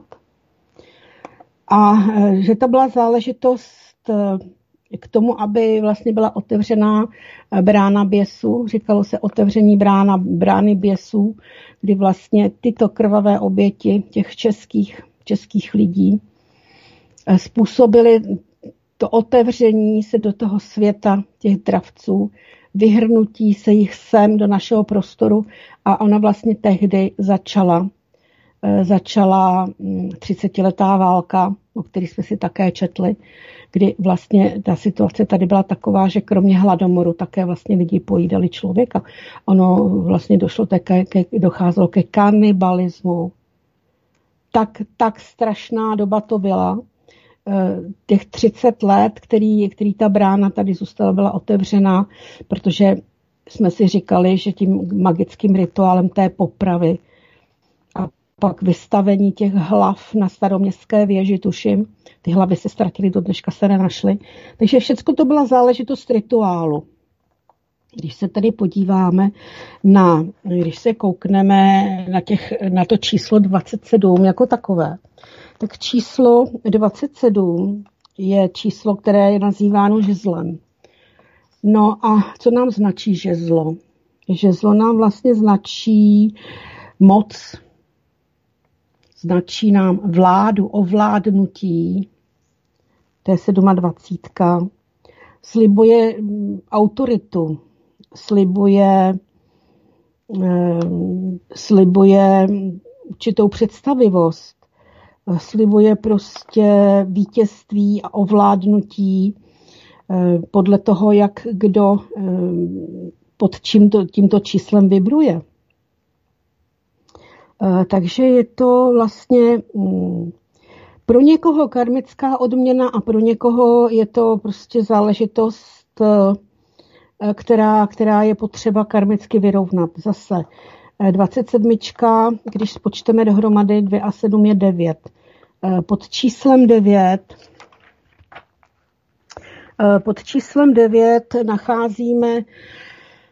nacházíme určitý typ agresivity nebo konání nebo činnosti, zase záleží na tom, kdo koná. Pokud koná temný, tak jsou to většinou agresivní nějaké skutky. Pokud koná někdo, kdo je ze světla, tak pak je to většinou nějaká aktivita, je to nějaká taková činnost, která je přínosem, je to tvořivost. A pokud to tedy budeme vztahovat ještě kousíček dál, tak víme, že 9 je to, co bylo v tom povídání si o Rusičích nazýváno devátým plánem. Devátým plánem byl myšlen člověk, stvoření člověka, protože jsme si říkali, že lidé, člověk jako takový, má určité výsady proti ostatním bytostem toho vesmíru, že člověk byl vlastně stvořen jako strážce evoluce, ať teda lidské nebo určitých jiných bytostí, takže původně byl proto vybaven určitými nadstandardními programy a kódy. Proto vlastně 9. plán, protože další 9. v pořadí. Takže dalo by se říct, že ta 9, která vznikne složením té 27, je prostě něco, co je namířeno proti člověku. To namířené proti lidem. Já ani si snad netroufám rozkládat to jméno toho údajného střelce, který tady byl jmenován, ale David a Goliáš je, myslím, všem známý. Víme, že tedy Goliáš byl zástupce Slovanů, byl to ten obr, který čestně chodil vyzývat Davida, který byl vůdcem těch semitů. Chodil ho vyzývat tak dlouho, až se vyčerpal a pak byl zákeřně tím Davidem zabit. No a o Kosákovi už jsme si povídali, takže to nechme stranou, nebo přijdeme to dál. Když se podíváme vlastně na místo, kde ta událost je posazená, kam je usazená, tak jsme si kdysi v minulosti říkali, že Praha byla určitým energetickým centrem, nebo měla se stát určitým energetickým centrem projektu Ráj, to jsme si také říkali, který bohužel teda v té své době, kdy měl být dokončen, uveden do provozu, tak se to nepodařilo. Ten projekt zůstal nedokončen, nicméně byl to projekt, který byl energeticky propojen s Prahou. A tenkrát ten záměr byl takový, že kdo ovládne Prahu, ovládne celou Evropu. Takže to byla energetická, dalo by se říct, centrála, která byla vytvořena tak, aby propojovala všechny země Evropy a aby mohla být tedy z Prahy, z centrály vlastně řízena. Takže ta centrála tenkrát ve své době dokončená nebyla, nicméně dokončená ale byla v 70. letech minulého století v Harmonickém univerzu 1. Ona byla dokončena, ale nebyla aktivována. A to je to, co jsem říkala, to otevírání těch prostorů, otevírání do těch jiných dimenzí, do jiných světů, otevírání těch průchodů, kdy se ten rituál 27 obětí, tenkrát to v roce 1621, to byla záležitost 30leté války, tak v současnosti to byla záležitost, která měla uvést do provozu, zaktivovat vlastně tuhletu síť, tento projekt jako takový k ovládnutí Evropy a měla zvrátit vlastně vítězství Ruské federace, měla zvrátit vlastně celou tu situaci, která určitým způsobem někam spěje, tak povídali jsme se, nebo říkali jsme si z začátku, že šlo vlastně o rituál zvratu situace, která naštěstí je nezvratitelná. Ty procesy, které probíhají, jsou nezvratitelné, ale toto byl poslední pokus. Pokusit se otevřít, propojit, aktualizovat, zapnout v uvozovkách tu síť energetickou, která by dle tedy úvah temných, a ona byla vlastně součástí Harmonického univerza 1, takže pořád se pohybujeme v té iluzi, v tom iluzorním slova smyslu, tak tam mělo právě dojít k tomu, že by ten neodvratný konec určitých dějů a událostí byl nějakým způsobem zvrácen. Šlo v podstatě jenom o to, aby mnozí byli ovlivněni, tak jak psala posluchačka, těmi strachy, tou beznadějí, když prostě prožijí údajně něco takového, co se přihodilo. A zároveň to právě mělo přispět k tomu zvrácení těch nezvratitelných procesů. Určitým způsobem se na těch událostech podíleli také pracovníci a pracující, říká se jim psychotronici, takže psychotronici a někteří takzvaní loutkovodiči, kteří některé z aktérů této události vlastně vodili jako loutky. Jo? A na té záležitosti já jsem se tak ještě všimla, že tam vlastně na té střeše, která byla natočená, ono se o tom moc nemluvilo, byla tam ukrajinská vlajka. Já tedy jsem to neviděla úplně, dva komentáře k tomu byly. Někdo říkal, že ji styčil, někdo říkal, že ji chtěl sundat. Takže tam záležitost také vlastně určitá týkající se svastiky. My víme, že svastika je symbolem Slovanů a že svastika jako taková byla za druhé světové války zreverzována a vlastně znehodnocená tím, že je to tak něco, jako čemu by se dalo říct, že to je kolo dějin. Takže to kolo dějin, vlastně to byl ten pokus zvrátit, obrátit to kolo těch dějů, zvrátit tu situaci, která se vztahuje k těm událostem na Ukrajině a kdy teda jak si říkal, tak přestože tedy Wehrmacht od Stalingradu už vedli jako zajatce, tak Berlíně se stále tančilo, jakože se vítězil. Takže přestože to na té Ukrajině vypadá tak, jak to vypadá, tak toto byl ještě pokus nějakým způsobem ten výsledek zvrátit za pomoci magie. Pohybujeme se v prostoru magie, která, jak víme, vždycky stojí v pozadí těch aktivit, hlavně temných. Jo? Takže tady šlo o to vlastně změnit to kolo dějin, otočit to, pokusit se to zastavit. A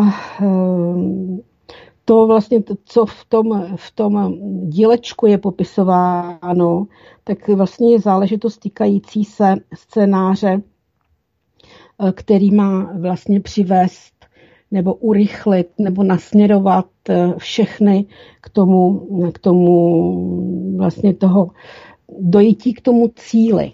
Ten cíl temňáku byl jasný. Zvrátit procesy, které teď jsou nezvratné a jsou v podstatě v té závěrečné fázi. Poslední pokus to, jak si zvrátit. A ještě tedy se vrátím k těm obětem. Jo. 27 obětí, tak počítáme v to i ty začalo to tím miminkem a tím tatínkem, pak tam byl zavražděný ten otec, to už jsou 3, pak je tam údajně 14 mrtvých, 9 těžce zraněných, tekla krev, takže i tady je to počítáno za oběť a poslední obětí by měl být střelec, dohromady 27 obětí.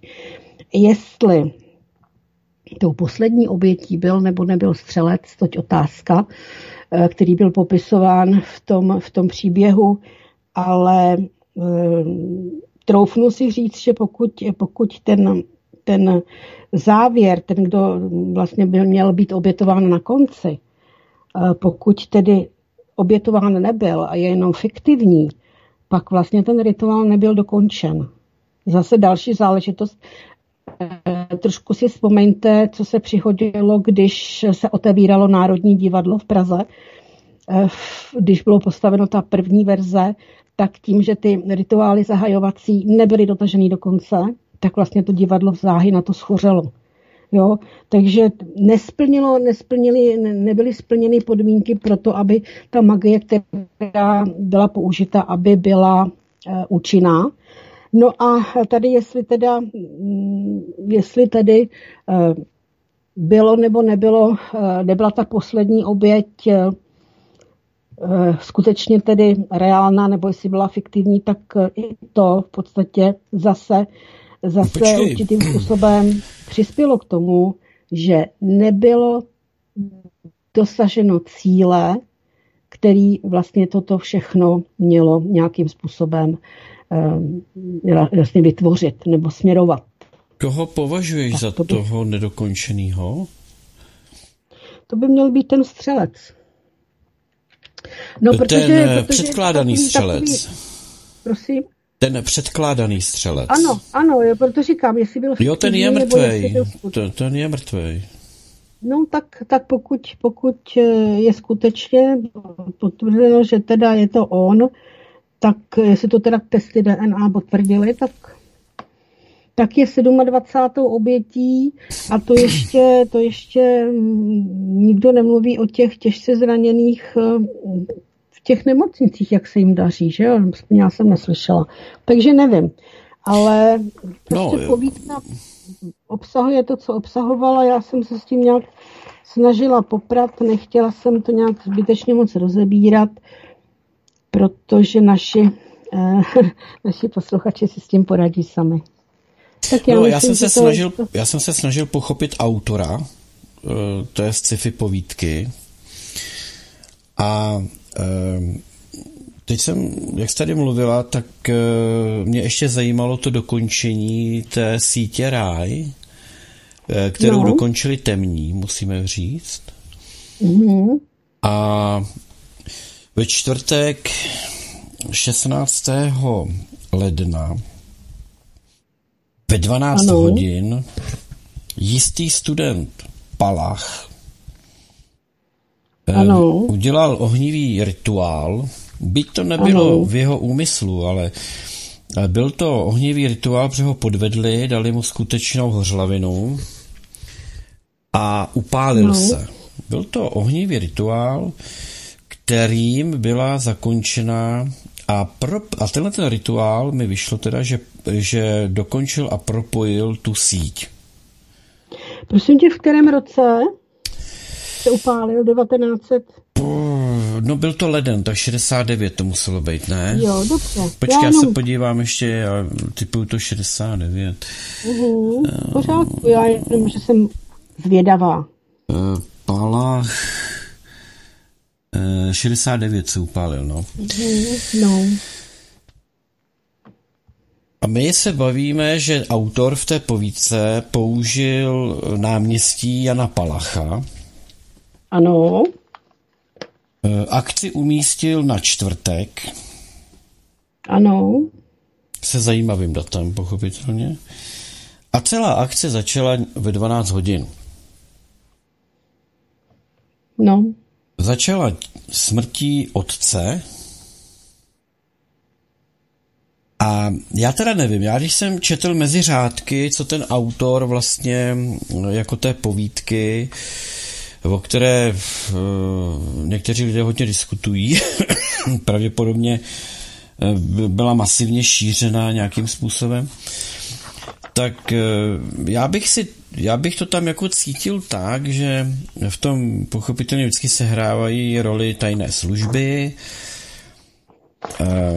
tajné služby řídí lidi, kteří jsou takzvanými střelci v regálu. Nově se jim říká MK, jako Marie Karel, MK. Je to anglická zkratka těch dálkově řízených lidí.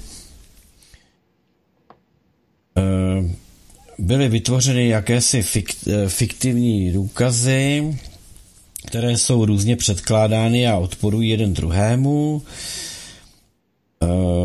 Dokonce tam autor uvádí, že v domě, kde byl zastřelen otec toho pachatele, tak bylo výbušné nástražné zařízení, které bylo amatérské, ale velice spolehlivé, by odpálilo celý barák.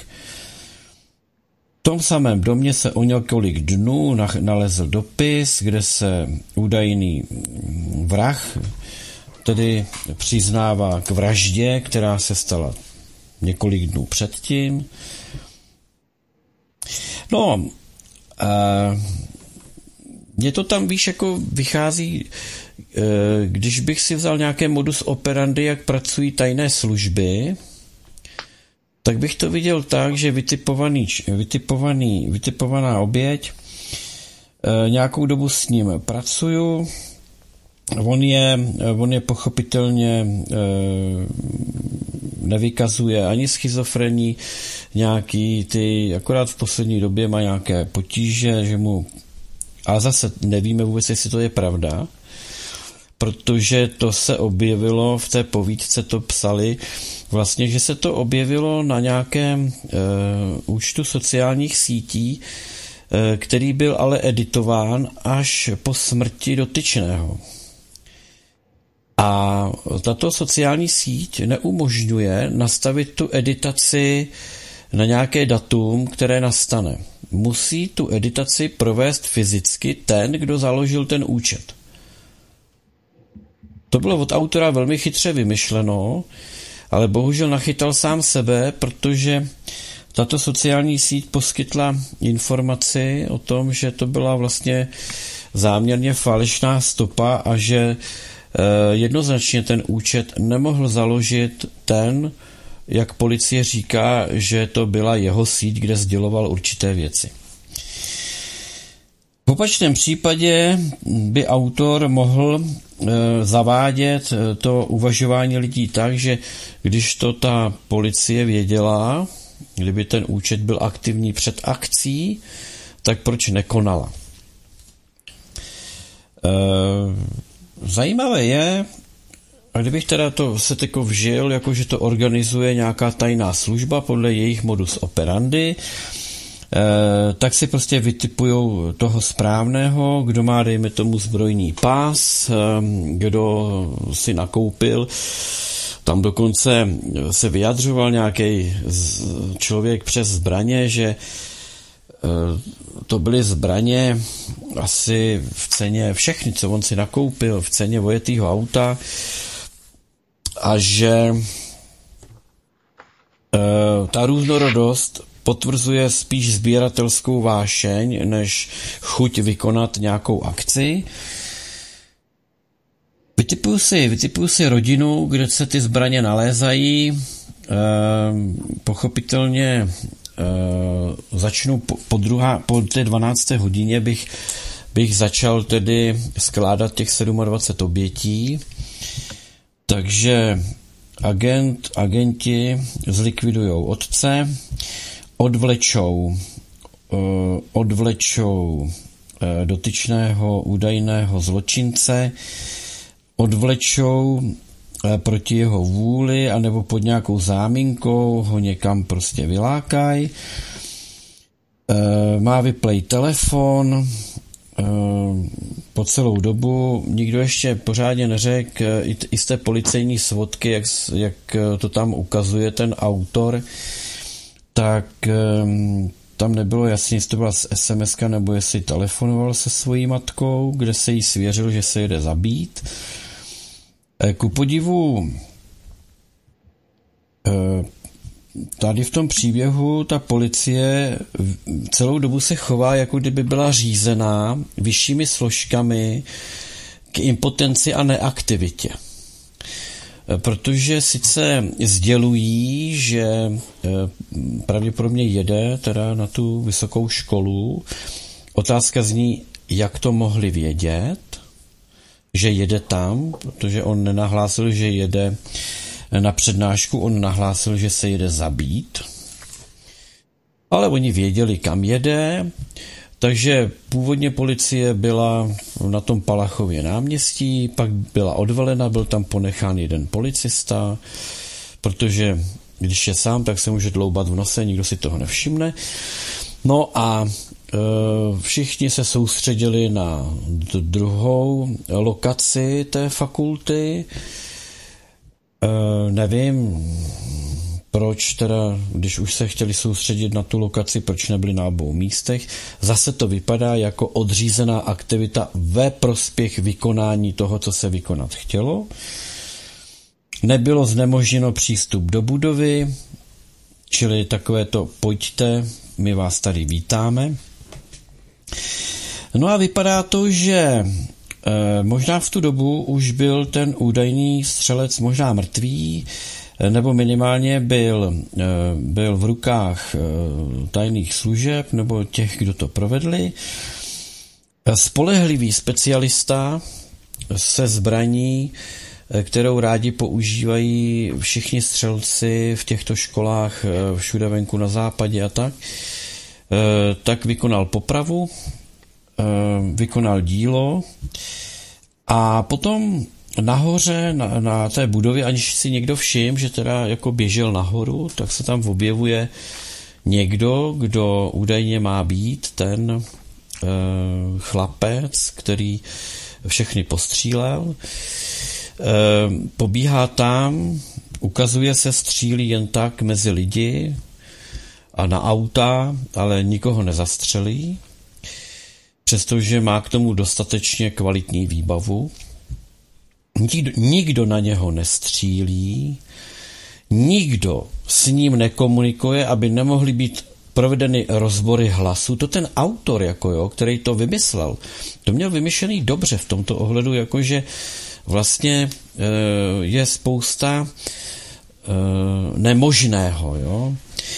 Jako kdyby někdo přepočítal ty mrtví a kdyby bylo potřeba, tak ještě někoho odstřelíme, proto všichni evakuovaní vesměs byli hnáni před hledí toho, kdo byl nahoře. Kdyby bylo potřeba, dostřelíme do té 27 a je to příběh, z sci-fi, prostě tak bavíme se o tom tímhle hrozným způsobem.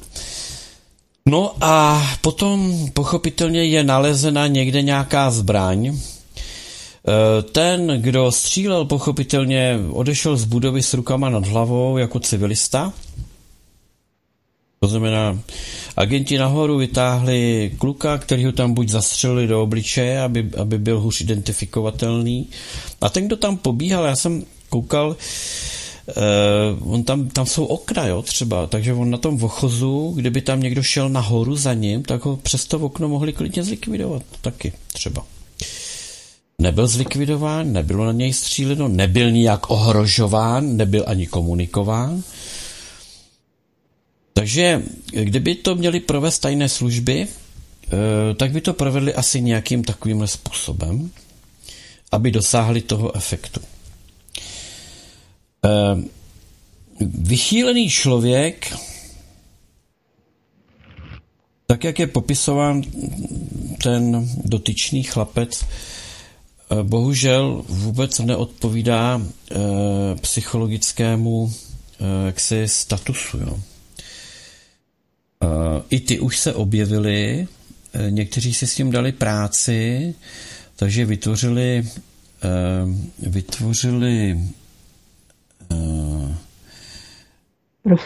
profily, děkuju. Vytvořili psychologický profil masových vrahů a tenhle ten chlapec neodpovídá tomu profilu. Čili všechno to vypadá jako spíš akce provedená na zakázku, akce provedená, promyšlená, vymyšlená do detailů.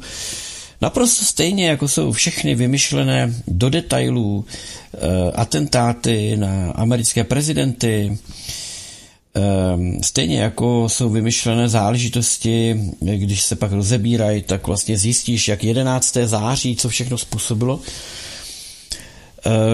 Zajímavé je, že truchlící studenti, otřesení studenti této fakulty už druhý den mají sepsaný velice důkladný testament, mají petici, kterou hned podepisují tisíce lidí, kde se požaduje, aby zbraně mohly držet jenom ozbrojené složky v České republice, nikdo jiný. Zajímavé třeba je spousta tam těch věcí. No, ale to už ten autor si tak dává, jako, myslím si, že si zavdává, jako, že ten přesah pravděpodobně z toho, jak tu povídku ten autor napsal, jak jsme si tady o ní povídali, jak jsme si ji rozebrali, tak si myslím, že je to jasné a že to má přesah právě v tom ohledu, jak jsi o tom mluvila ty, to znamená, v Americe ty střílečky už jsou natolik běžný, že tady bylo potřeba obětovat za a evropskou krev. Bylo potřeba obětovat to na správném místě, správným způsobem. Víme, jak to dopadlo při popravě 27 pánů, jak to zafungovalo. A tady v této povídce vidíme, jak to mělo zafungovat v Praze v roce 2023. Takže asi tak, no, k tomu. Já nevím, co k tomu dál rozvídat. Má to všechny znaky. Připravené, rituální, obětní, krvavé popravy. Čili krvavý rituál velkého rozsahu. Tam třeba zajímavý je, jo, že ten autor tam píše v té povídce 2 hodiny po akci, jo, už Bílý dům vyjadřoval, jak si vyjádřil se Bílý dům, jako že mu je to líto. Jak to mohli Češi v té Americe už za ty 2 hodiny vědět? No, toť otázka. Kdo jim to hlásil jako splnění úkolu třeba, no? Nevím. No. Ale to jsou takové ty úvahy, co si většinou při čtení různých takových věcí jako člověk vybaví, no. Tak. To jsou ty, dalo by se říct, dílka, která nemají konec. To jsou ty díla s otevřeným koncem, tam si můžeš taky domýšlet, ať jsou to detektivky, ať jsou to romány, tak tam ten konec si můžeš nějakým způsobem vlastně ve své fantazii domyslet. Tak toto je povídka, nebo toto je sci-fi, které taky si můžeš nějakým způsobem domyslet nebo nedomyslet. To už je potom na každém čtenáři. No jo. Tak, víš, co je zajímavý? Znáš tu pohádku Lotrando a Zubejda? Ano, samozřejmě. Lotrando a Zubejda. Tam Lotrando je tam stvárněný hercem ušatým, vokatým, že jo? Jiří Strach, to je režisér současný, že? Ano, současný režisér. Já jsem tady od něho včera četl vyjádření k současné situaci, jo. Tak buď ho budu brát jako hosta tady do našich pořadů, nebo nás musí poslouchat. Ne, já jsem rád, že má i z této branže někdo takovýto typ úsudku, jo, jako je dobré, poslechněte si včerejší pořad, je to tam na začátku, to čtu. Velmi hezky popsal vliv anglosasů na dějinné události. Pokud teda bych se ještě měl vyjádřit k tomu příběhu, pokud si někdo klade otázku, jestli toto provedla třeba v tom příběhu, jo, jestli to v tom příběhu provedla třeba BIS, jo, tak bych vás spíš směroval na to, kdo organizoval hořící pochodeň. Kdo organizoval upalování mladých lidí, studentů Filozofické fakulty? Myslím, že Palach byl student Filozofické fakulty, ne? Myslím, že jo. Já se tady mrknu, to není problém, dědeček Google ví všechno. Tak, Palach student, počkej tady, studoval Filozofická fakulta Univerzita Karlova. Ano. Tam třeba, takže kdo to organizoval? Britská rozvědka. Byli to Britové. Britská rozvědka se jmenuje třeba MI6 a tak podobně. Čili, jak jsme vždycky sledovali, ten seriál, byl tam ten Bodie. A ten druhý. Profesionálové. Ano, byl to profesionálové. A Doyle. Doyle a Bodie. Ano. Doyle a Bodie. Ano. Ano. Tak víme, že tady tu skupinu organizoval britský rozvědčík, který byl pochopitelně tady jako britský diplomat, jak bývá zvykem. Takže má to tolik podobností a tolik těch znaků, jako kdyby shodných, až je to neuvěřitelné.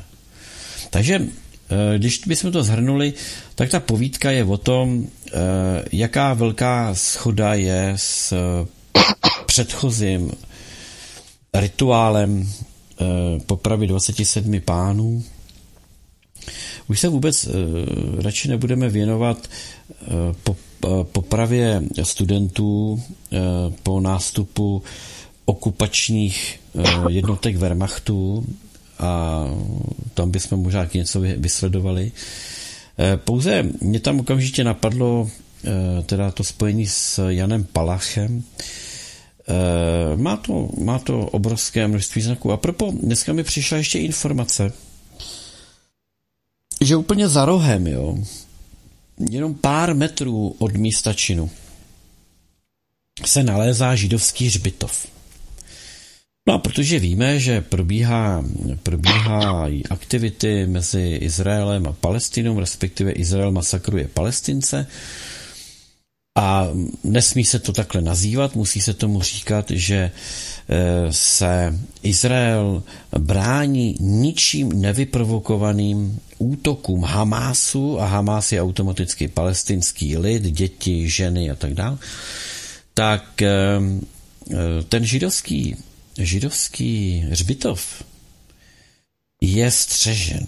Velmi dobře je střežen. Buď ho střeží policie, nebo ho střeží najatá ochranka, ozbrojená, protože jak sílí ty protesty různého typu proti izraelské agresi, ničím nevyprovokované, tak já už jsem z toho zmatený. To furt za všechno, aby zdávala ty přívlastky, jako. Tak pochopitelně tam byla značná ozbrojená síla. No a to taky dává určité souvislosti. Proč zrovna tam a proč se nic nedělo? A to už jsou otevřené konce, které pochopitelně někdo může uchopit a nějak s nima pracovat. My jsme tady pracovali s nějakým příběhem, který napsal jistý autor. Ten příběh je velmi podobný některým událostem, které bohužel zkazily některým rodinám, a to velmi, tedy ty Vánoce a svátky a vůbec možná celý život. Ale my jsme v tomto ohledu sledovatele dokumentárního filmu, který nás má poučit. A já bych věřil tomu, že 40% lidí, kteří mají sledovat ty události s chladnou hlavou, takže to vtáhlo do toho děje. Jo? Chápu to. V tu chvíli. Protože přece jenom týká se to dětí, že jo?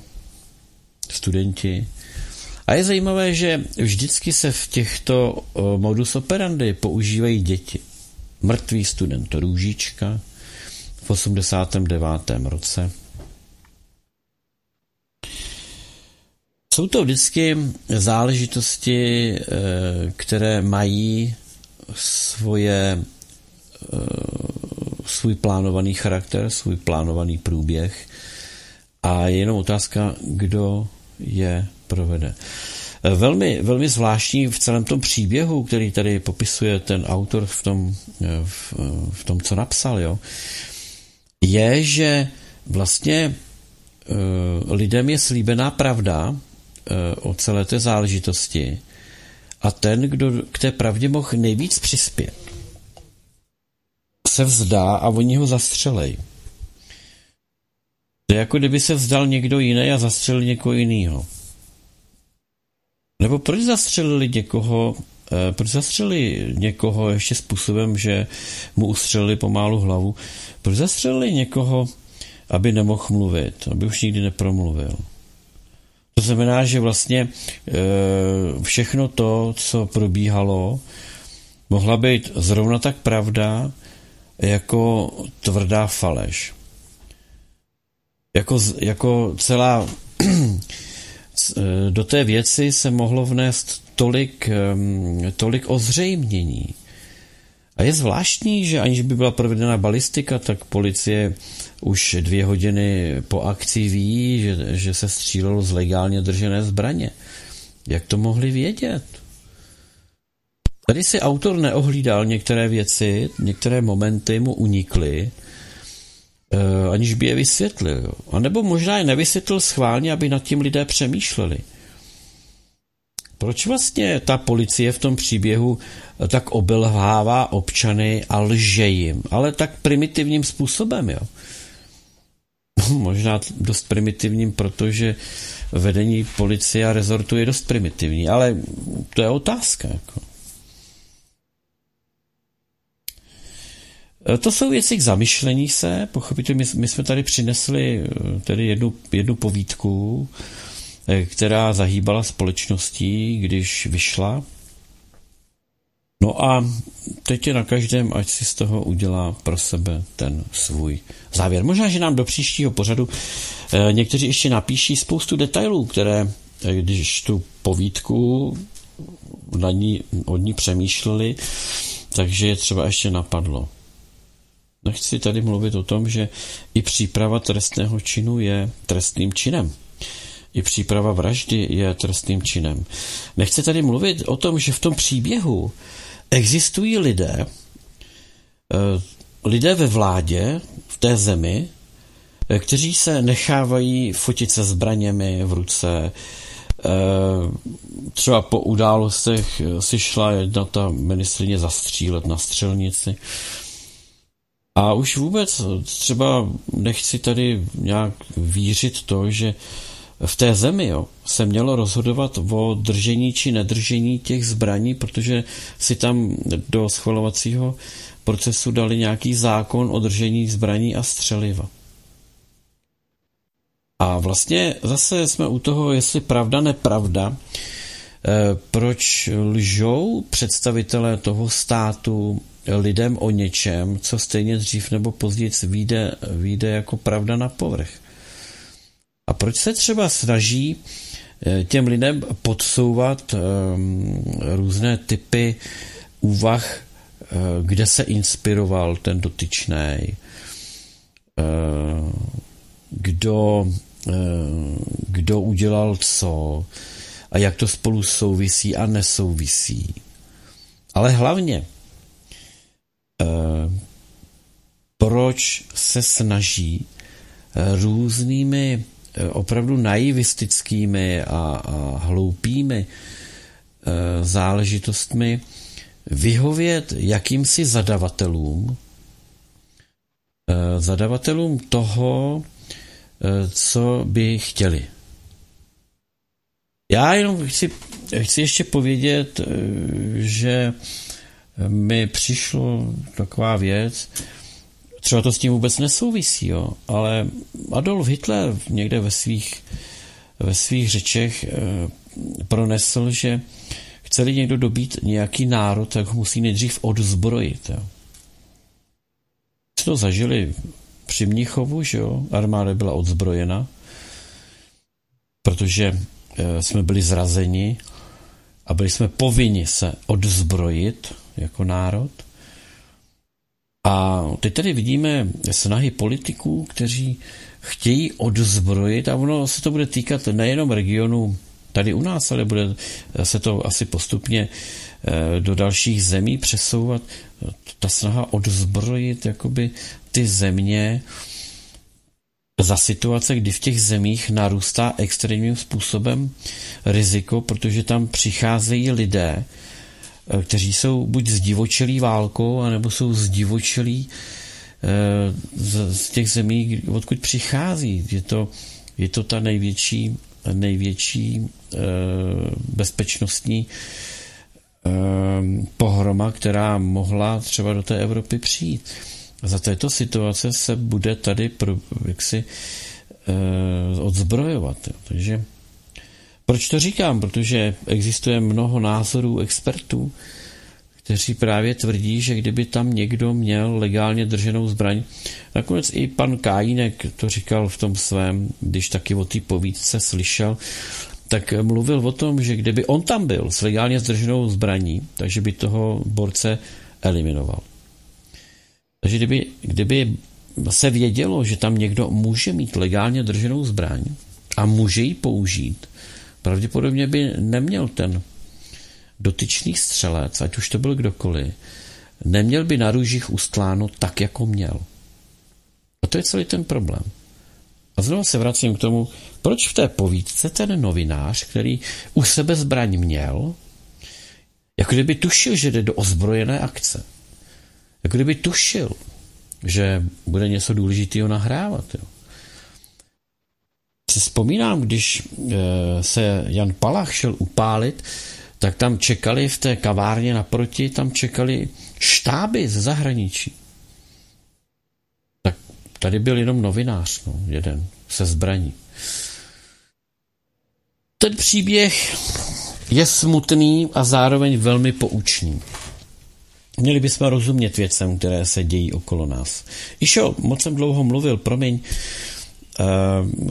jestli chceš se ještě vyjádřit, protože čas letí,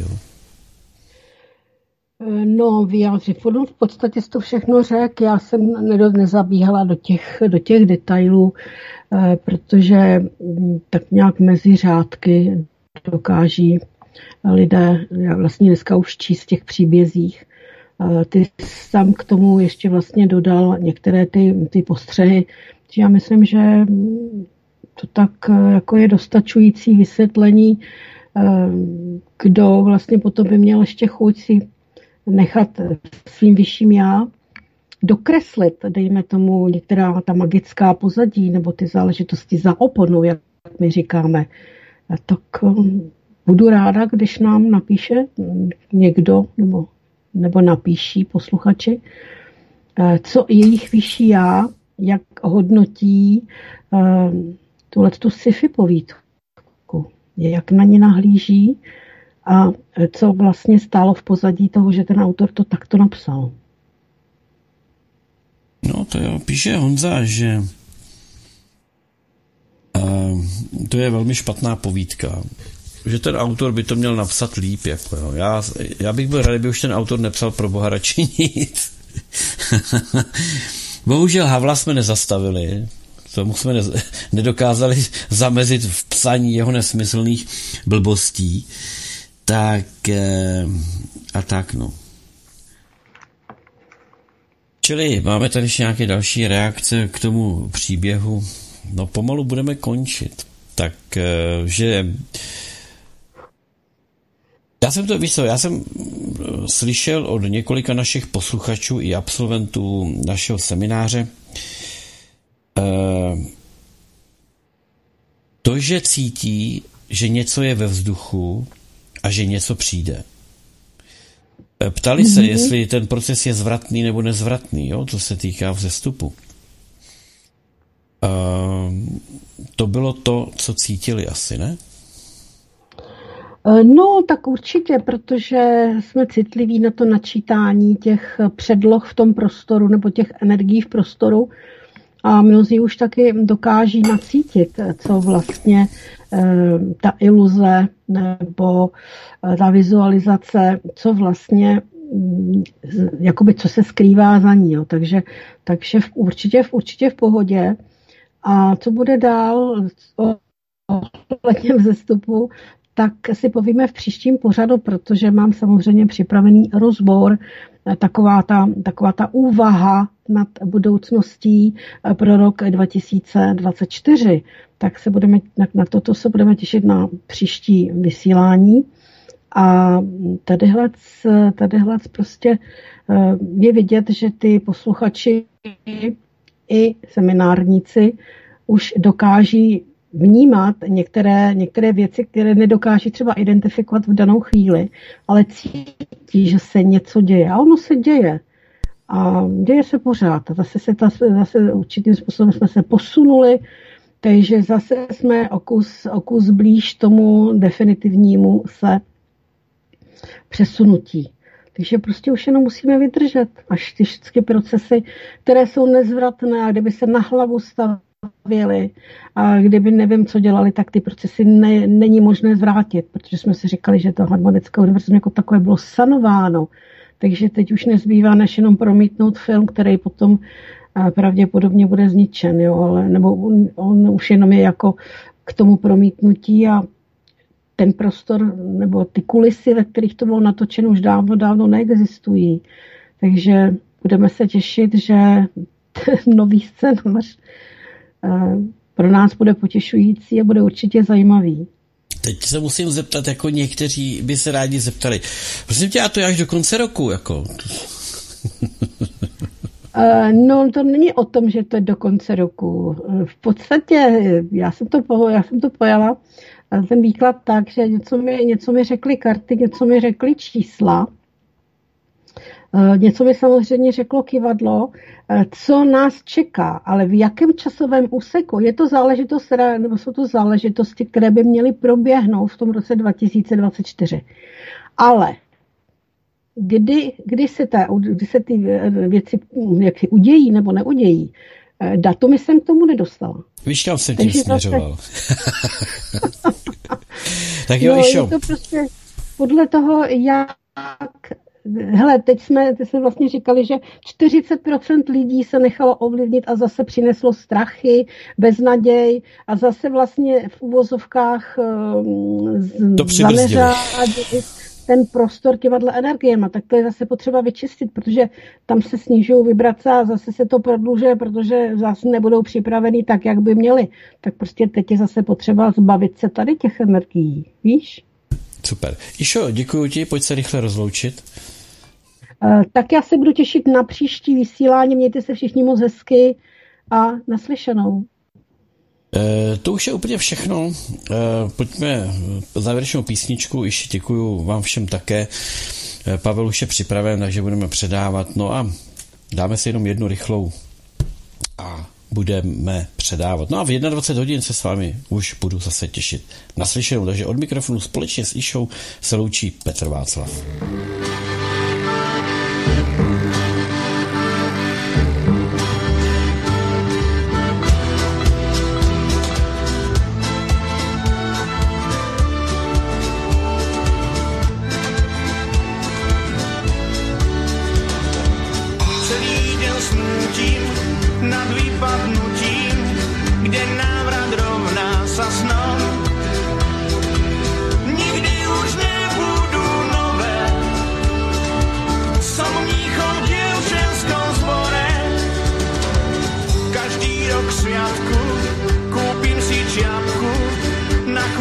Zachráním štýl. Našiel som vo svojich veciach fotku, kde siahajú plecia. A keď aj náhodou si všimnem dievča iné, vždy býva ticho po plešine. Kvôli nej strácam často ambície silné, to smutné prázdno na plešine. Možno, že niekto raz vymyslí lieky divné a bude zašlá krása pri mne. Ten človek musí mať pevné miesto v dejinách, vyrašia polia na plešinách.